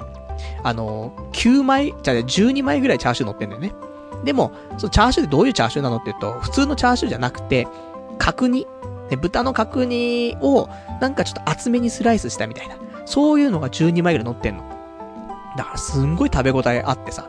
ただ、ラーメンとかスープに関しては、結構、その、シンプルというかスタンダードな、だから昔ながらな感じのスープに、麺がちょっと太麺の、太、中太、ストレート麺みたいな感じでね、あったので、ちょっと肉のね、その味付けが結構しっかりしてるから、それと、なんか食べると、ラーメンとかスープに関してはちょっと物足りないかなって感じちゃうところもあるかもしんないけど、まあ、総合的に見ると美味しいのと、あとお肉自体がやっぱし美味しいから、まああるでしょうよ、その、月に1回。いや、さすがにそんなないかなあの、半年に1回ぐらいさ、すげえ角煮食いてえなーっていうタイミングとさ、ラーメン食いてえなーってタイミング、ね、ダブルで重なる時が来るかもしんないからさ、そういう時は本当に北大塚ラーメン、おすすめかなと思って。まあ、大塚にはね、結構美味しいラーメン屋さんがあるので、また、ね、あの、オフィシャルウェブサイトの方で、こんなラーメン食べましたっていうね、わけのわからない、ね、完全に、ね、グルメレポブログになってしまってるところあるんですけども、まあ、仕方ないよね。でも、あのー、まあ、いいんじゃないですか。ね。これぐらいしかすることをね、今ないからね。まあ、更新しないよりはいいだろうということで、ね、ぜひ、あの、私が最近どんなものを食べてるかと、ね、そんなのをね、ちょっとチェックしていただけたらと思いますんで、パルナイト .com、ね、ぜひよろしくお願いします。あとはお便りいただいてます、ラジオネーム、どうちんさん。こんばんは、パルさん。最近、派遣をしていて、働くことの厳しさを痛感した今日この頃です。ところで質問なのですが、パルさんのおすすめのネット銀、えー、ネット講座などはな、などがありましたら教えてくださいっていうね、お便りいただきました。ありがとうございます。ね、最近派遣で働いていて、働くことの厳しさをね、痛感している、ね、そんな昨今ということなんですけども、まあ、派遣もさ、ピンキリじゃない？本当に、あの、俺が最近まで働いてたところはね、すごい環境が良くて、もうすごい人にもわからないことだったら聞きやすいし、で、待遇もね、いいしさ、少しぬるかったりとかするんだけど、とてもいい会社だったんだよね。それはまあ、本当に最大手の通信会社だったからね、そりゃまあ、お役所仕事的なところもあるのかもしれないけども、まあすごい良かったんだよね。で、ただ、そのね、前にやってた、ちょっとしたケーブルテレビ会社的なところの派遣は、地獄だったんだよね。昔その正社員で働いてた時よりも追い込まれたんだよね、精神が。そのぐらい、派遣って責任感、ね、責任とかない仕事ばっかりでしょ？って言うかもしれないけど、責任ないって言ってもさ、そのサービス業だったらさ、お客さんの前にさ、出たら、派遣も正社員もないんだよね。お客さんの対応しなくちゃいけなくてさ。そこで毎回訴えるぞとかさ、そのいろいろ言われちゃったらさ、ね、いや、俺派遣社員なんてそんなこと言われてもわかんないですとは言えないじゃない。ね、普通に、その会社の顔としてさ、お客さんと対応、対応するわけだからさ。なので、派遣もピンキリなんすわっていうことよね。なので、ラジオネーム、ドーチンさんは、派遣でね、働いていて、最近厳しいなと、ね、そんなことを痛感してますって話なんで、もしかしたら、ね、辛い派遣してるのかもしんないね。でも探せば派遣って、本当にピンキリだからさ、もしね、そこで働くことで、なんかスキルをどんどん上げられるとかね。そういう、あとその、今後正社員になれるとかさ、そういうのがあればぜひ続けた方がいいかなと思うけど、もし、まあ、別にね、辛いなって思ってるだけでまだまだ続けられるってんだったら問題ないけど、ちょっとやばいと。精神病んできちゃうというのがあれば、他にも、いい派遣いっぱいあるからね。派遣で良ければ、そういうところを探してみるのも一つかなって思うので、あのー、やっぱりね、辛いところって離職率高いと思うんだよね。なんで、派遣会社のその担当の人に、あの、離職率とかさ、そういうのもちょっと聞いたりとかして、その定着しやす、するね、定着率の高い、その派遣先、そういうのも言って派遣ね、紹介してもらうっていうのも一つかななんて思うけど、まあでもできる限り、ね、追い込まれないまで頑張って働いてもらいたいなとは思うのでね。そんな無職からのアドバイスってね、それもちょっとおかしな話なんだけど、ただ、病むと本当に病むからさ、本当に俺も、あのいい年してね、親父に泣きついちゃったからね、昔ね。そのぐらい追い込まれてたからね。からそうならないうちにね、あの他の仕事をするっていうのもね、一つかなって思いますんで。で、あと、えー、もう一つご質問でね、パルさんのおすすめのネット講座ありますかって話なんだけど、ネット講座はね、1個しか持ってないんだけど、あの、楽天銀行、昔の e バンクだね。で、e バンクの頃から使ってて、まあ、楽天に吸収されてね、楽天銀行になりましたけど、ここしかネット銀行は持ってない。だけど、どうなんだろうってすげえ思うんだよね。なんかさ、もともと登録してたメールアドレスとかさ、もう使ってないというか、もうアカウント自体がないメールアドレスなのに、これが変更できないんだよね。いろいろやってんだけど。なので、なんか融通きかねえなーと思って。だから楽天銀行、どうかななんてね、最近ちょっと思ってはいるんですけども。ただなんだかんだで一番ね、なんかフットワーク軽い、なんか口座な感じするから、楽天銀行悪くないなと思うけど。で、あとは、俺知ってるのはもうあんま少ないからね。ジャパンネットバンクとかね。昔ありましたけど、今もあるのかな。まあ、どっちかだよね。俺の中で。選ぶとしたら。だから、ちょっと一回、ジャパンネットバンク、俺も作ってみようかな。ただ、無職作れるかな作れるよね。銀行の口座だったらね。クレジットカードはちょっと難しいけどね。なんで、ちょっとその辺が、また楽天に連絡してね、その辺のメールアドレス消せないとか、そういう話になったら、ちょっと他の講座もね、考えたいななんて思っておりますんで、まあちょっと参考にでもね、していただければと思います。じゃあ、あと、他に喋りたかったことなんかがあれば喋りたいと思うんだけども、他喋りたかったことはね、あのー、まあ、日々何かしないといけないっていうね、脅迫観念に駆られて、まあいろいろやってるんですけども、もう週に今週は2回かなカラオケ行きましてね。カラオケ行こうかなと思って、なんか、あのー、何もしないでさ、毎日過ごして終わっちゃって気づいたら1ヶ月みたいになっちゃうじゃない？であれば、もう週に2回とか3回とかもカラオケ行ってさ、で、歌ちょっと上手くなろうかなみたいなね。そんなことを考えて、1ヶ月経ったら、週3でカラオケ行って1ヶ月経ったら結構上手くなるでしょと。ね、あの、もともと声が出てないとかさ、そういうのも解消されるかもしんないし、音程が取れるとかさ、いろいろあるしさ。で、これから俺もね、ラジオパーソナリティとして頑張っていくんであれば、ちょっと喉をね、鍛えるっていうところもあるから、まあそんなところでね、ちょっとカラオケ行こうかなーなんて。で、昼間行けば安いんだよ。で、2時間、1人でね、行ったら2時間も歌えないから、1時間でちょうどよくて、で、多分、歌広とかだと、30分で145円とかで、で、ドリンクバーついてんだよね。だから1回行ったって、1時間で290円なの。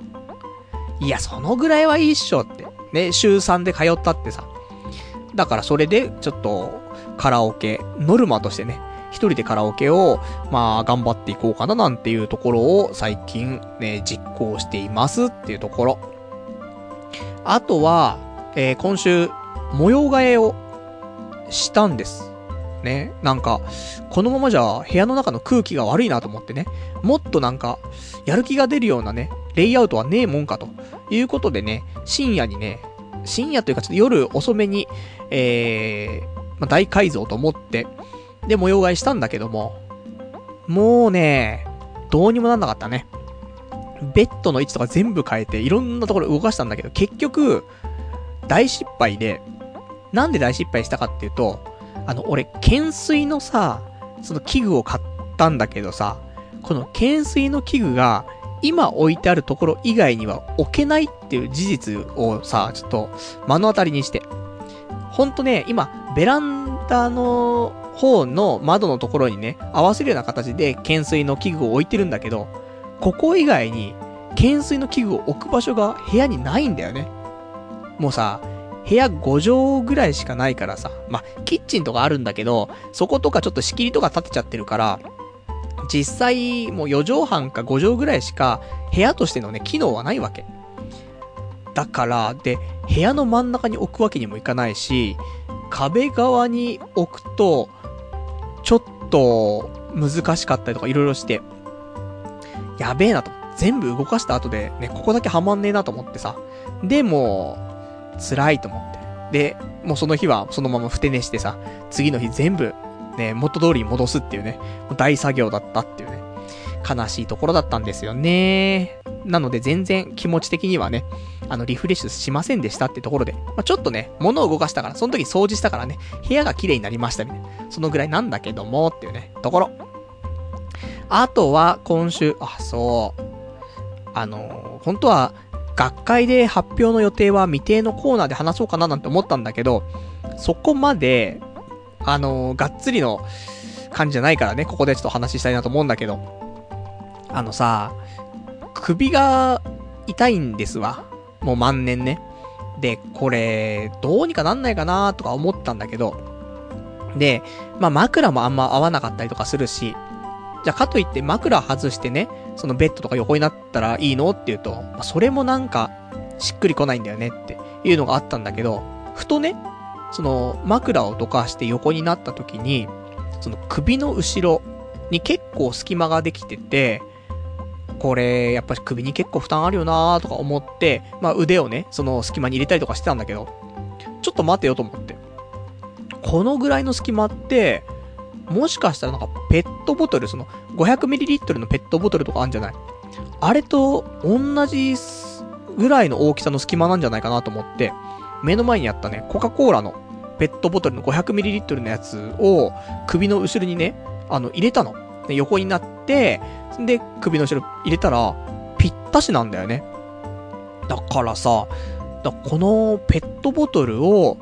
下にね、首の後ろに置いて、これで寝れば、首に全く負担なくて、なんか過ごせるんじゃないかなと思って。で、発見していろいろ調べたら、ペットボトル枕っていうのがちょっと出てきてさ、なるほどって思ったんだけど、ただ実際、なんか、ちょっとそれをうまく使ってどうこうって話でも、まだね、なんか、なくてさ、そんなになんか、じ、うーん、うまく実現できなくてね、実用性がまだ見出せないところがあるので、まあそれがね、ちゃんと見出せた時に、ね、次回ちょっと学会で発表は未定のコーナーで紹介したいと思うので、ぜひ皆さんも、あの、首やべえとかなってる人は一回横になり、なってさ、で首の裏にそのペットボトルを挟んでみると、あれしっくりくるってのあるかもしんないから、何か首の痛みのヒントになるかもしれないので、ちょっと試してみてはいかがかなっていうね、そんなところでございますね。で、あと、えー、今週あの、さっきね、図書館行ったって話したんだけどさ、あの雑誌は日経ウーマン読んじゃいましたみたいな話しましたけど、で、ここで、あの、またね、素敵な本に出会っちゃって、それを紹介したな、紹介したいなと思ってさ、最近ね、まあ、本読んでるのって言うと、そんなに読んでるわけでもないんだけど、やっぱりね、何もしないで一週間ね、経ってしまうのはちょっと怖くてね、何かしなくちゃっていうところで本読んだりとかもするんだけど、で、今週その図書館で、普通にね、多分1時間ぐらいかな、一冊本読めちゃ、まあ、さーってね、読む感じだったからあれだけど、えー、本のタイトルが、上がりやすい人のための話す力の鍛え方っていう本なんだけど、よかったんだよね。あのなんか、俺昔さ、友人の結婚式でスピーチをしたことあったのね。そのまあ、その、その友人のまあ上司というかさ、ちょっとそういう立場でスピーチをすることがあったんだけど、その時に、俺この本読んでれば、あんなことにはなんなかったなって、すげえ思うの。それとか、あと会社とかだったらさ、な朝礼の時に、1分間スピーチとかをね、順番で回ってきたりとかするとか、そういうのあるじゃない？そういう時に、これ知ってたら、すげえ楽だったなっていうのがあって。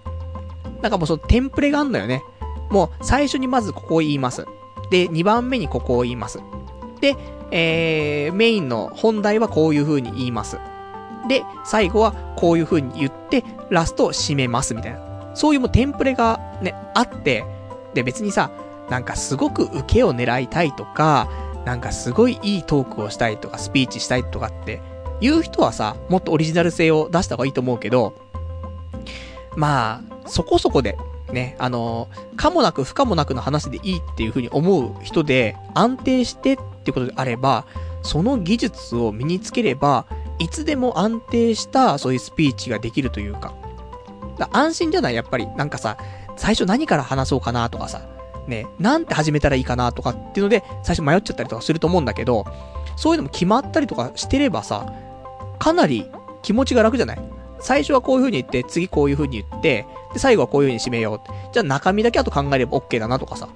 そういう風になるから。で、中身も、もうなんか項目としてはね、2項目か 3, 3項目。ね、話したいことはね、えー、これからちょっと話すその3つの項目になるんですけども、みたいな言って、3つパーって喋って、最後結んで終わりにすればいいよ、みたいな、そんな話があって、すごく良かったんだよねと思って、ぜひ、あの、そういう人前でスピーチする機会があるとか、これからそういうのが控えてるとか、ね、苦手ですとかっていう人いたら、ぜひこの、上がりやすい人のための話す力の鍛え方、おすすめです。すごくわかりやすかったね。ちょっと俺も、今後の自分のためにね、図書館で読んだ本だけど、ちょっとなんか電子書籍とかね、安いタイミングとかクーポンとかあったらね、ちょっとこれ買っておきたいななんていうね、素敵な本でしたっていうところ。あと、まあ他にも本は今週読んだのかなあの、前に私言っていた、えー、好きなことだけして生きていくっていう本の作者の心谷仁之助さんの本を他にもちょっと今週読んで、で、この人の本に関しては、まあ、以前も他ので、あなたはこのために生まれてきたっていう本読んだりとかしたんだけど、あんま響かなかったんだけど、で、今回は、非常識でコミ、えー、非常識でコミュニケーションは上手くなるっていうね、本なんだけど、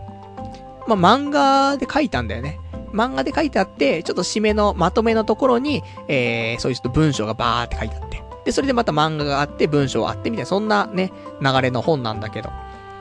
まあまあ、面白かったかな、みたいなね。でも、その手放しでおすすめできるかっていうと、そんな感じではなくて。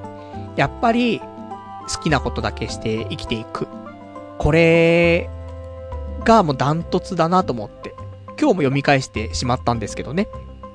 なんで最近のおすすめは、やっぱりその、好きなことだけして生きていくと、あとさっきね、言った、上がりやすい人のための話す力の鍛え方。今この二つがね、最近とてもいいなっていう、そんな本でしたっていう本のね、ご紹介ですね。まあ、この辺も、ね、ちょっと紹介のね、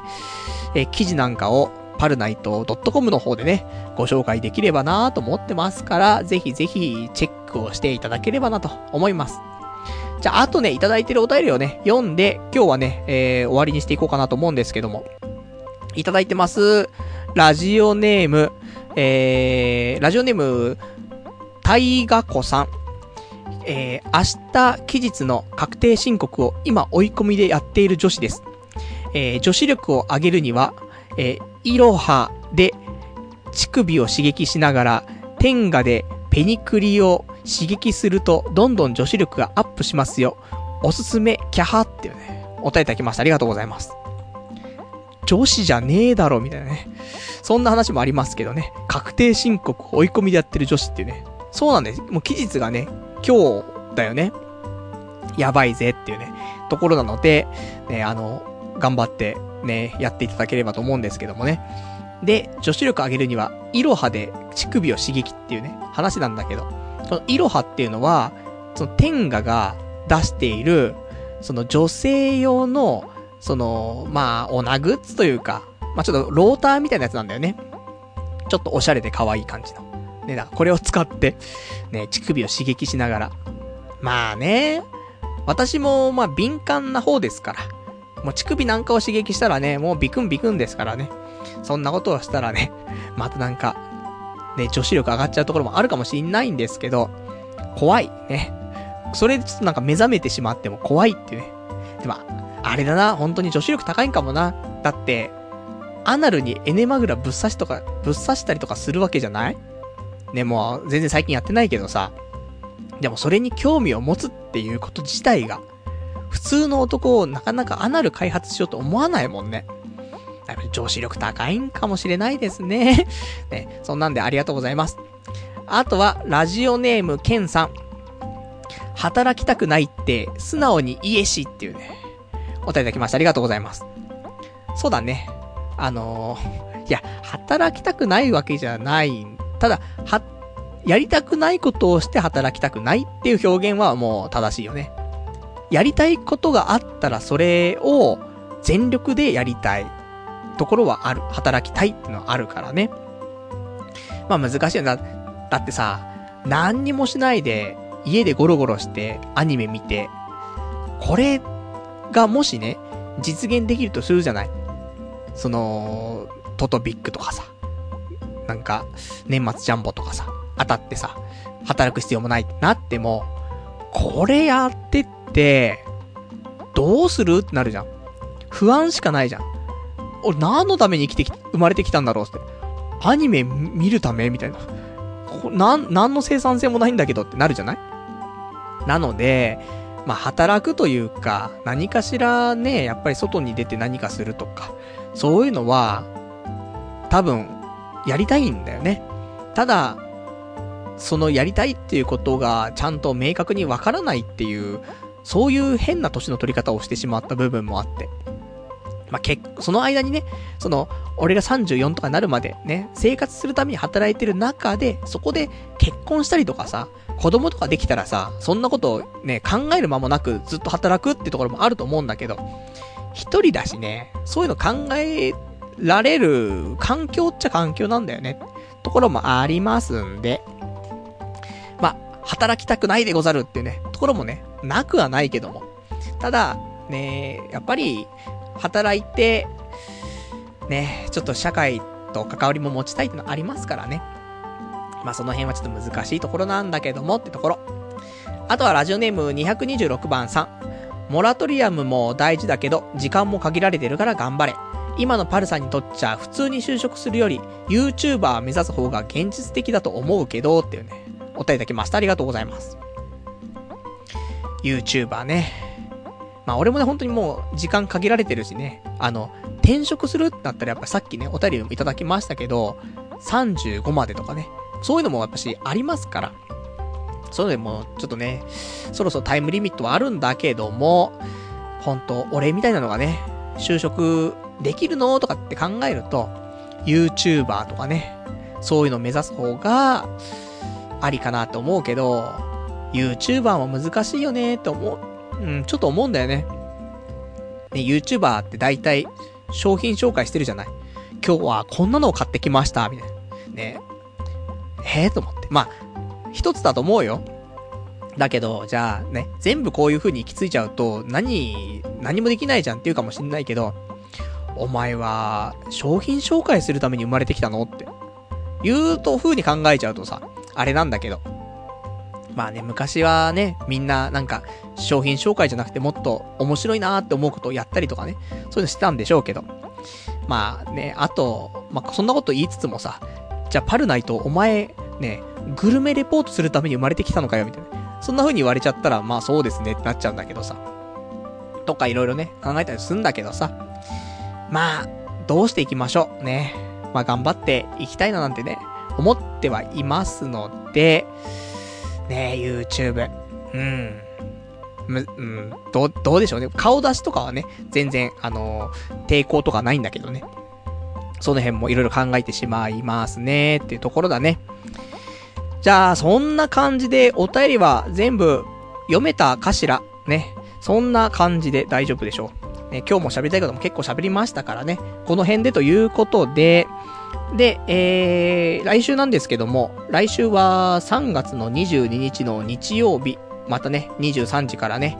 えー、やっていきたいと思いますんで、まあ1時間か2時間かね、やっていきたいと思います。で、あとはね、もう今週に関しては、まあ明日、またちょっと、明日というかね、もう今日日付変わりましたから、今日はね、えー、ハローワーク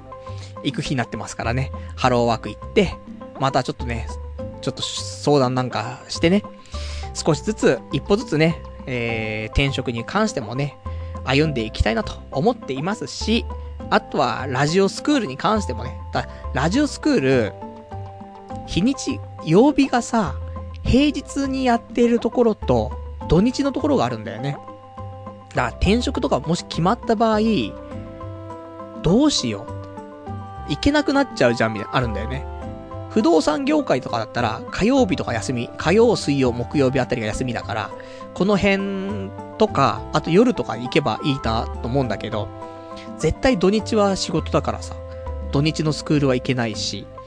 かといって土日休みのところに行ったら、平日のところ行けないしってところで、なんか、スクール申し込んだはいいけど、タイミング的に4月でね、転職できちゃった場合、スクール行けねえじゃん、みたいなね。ところもあんのかなみたいなね。その辺もちょっと不安であったりはするんですけども。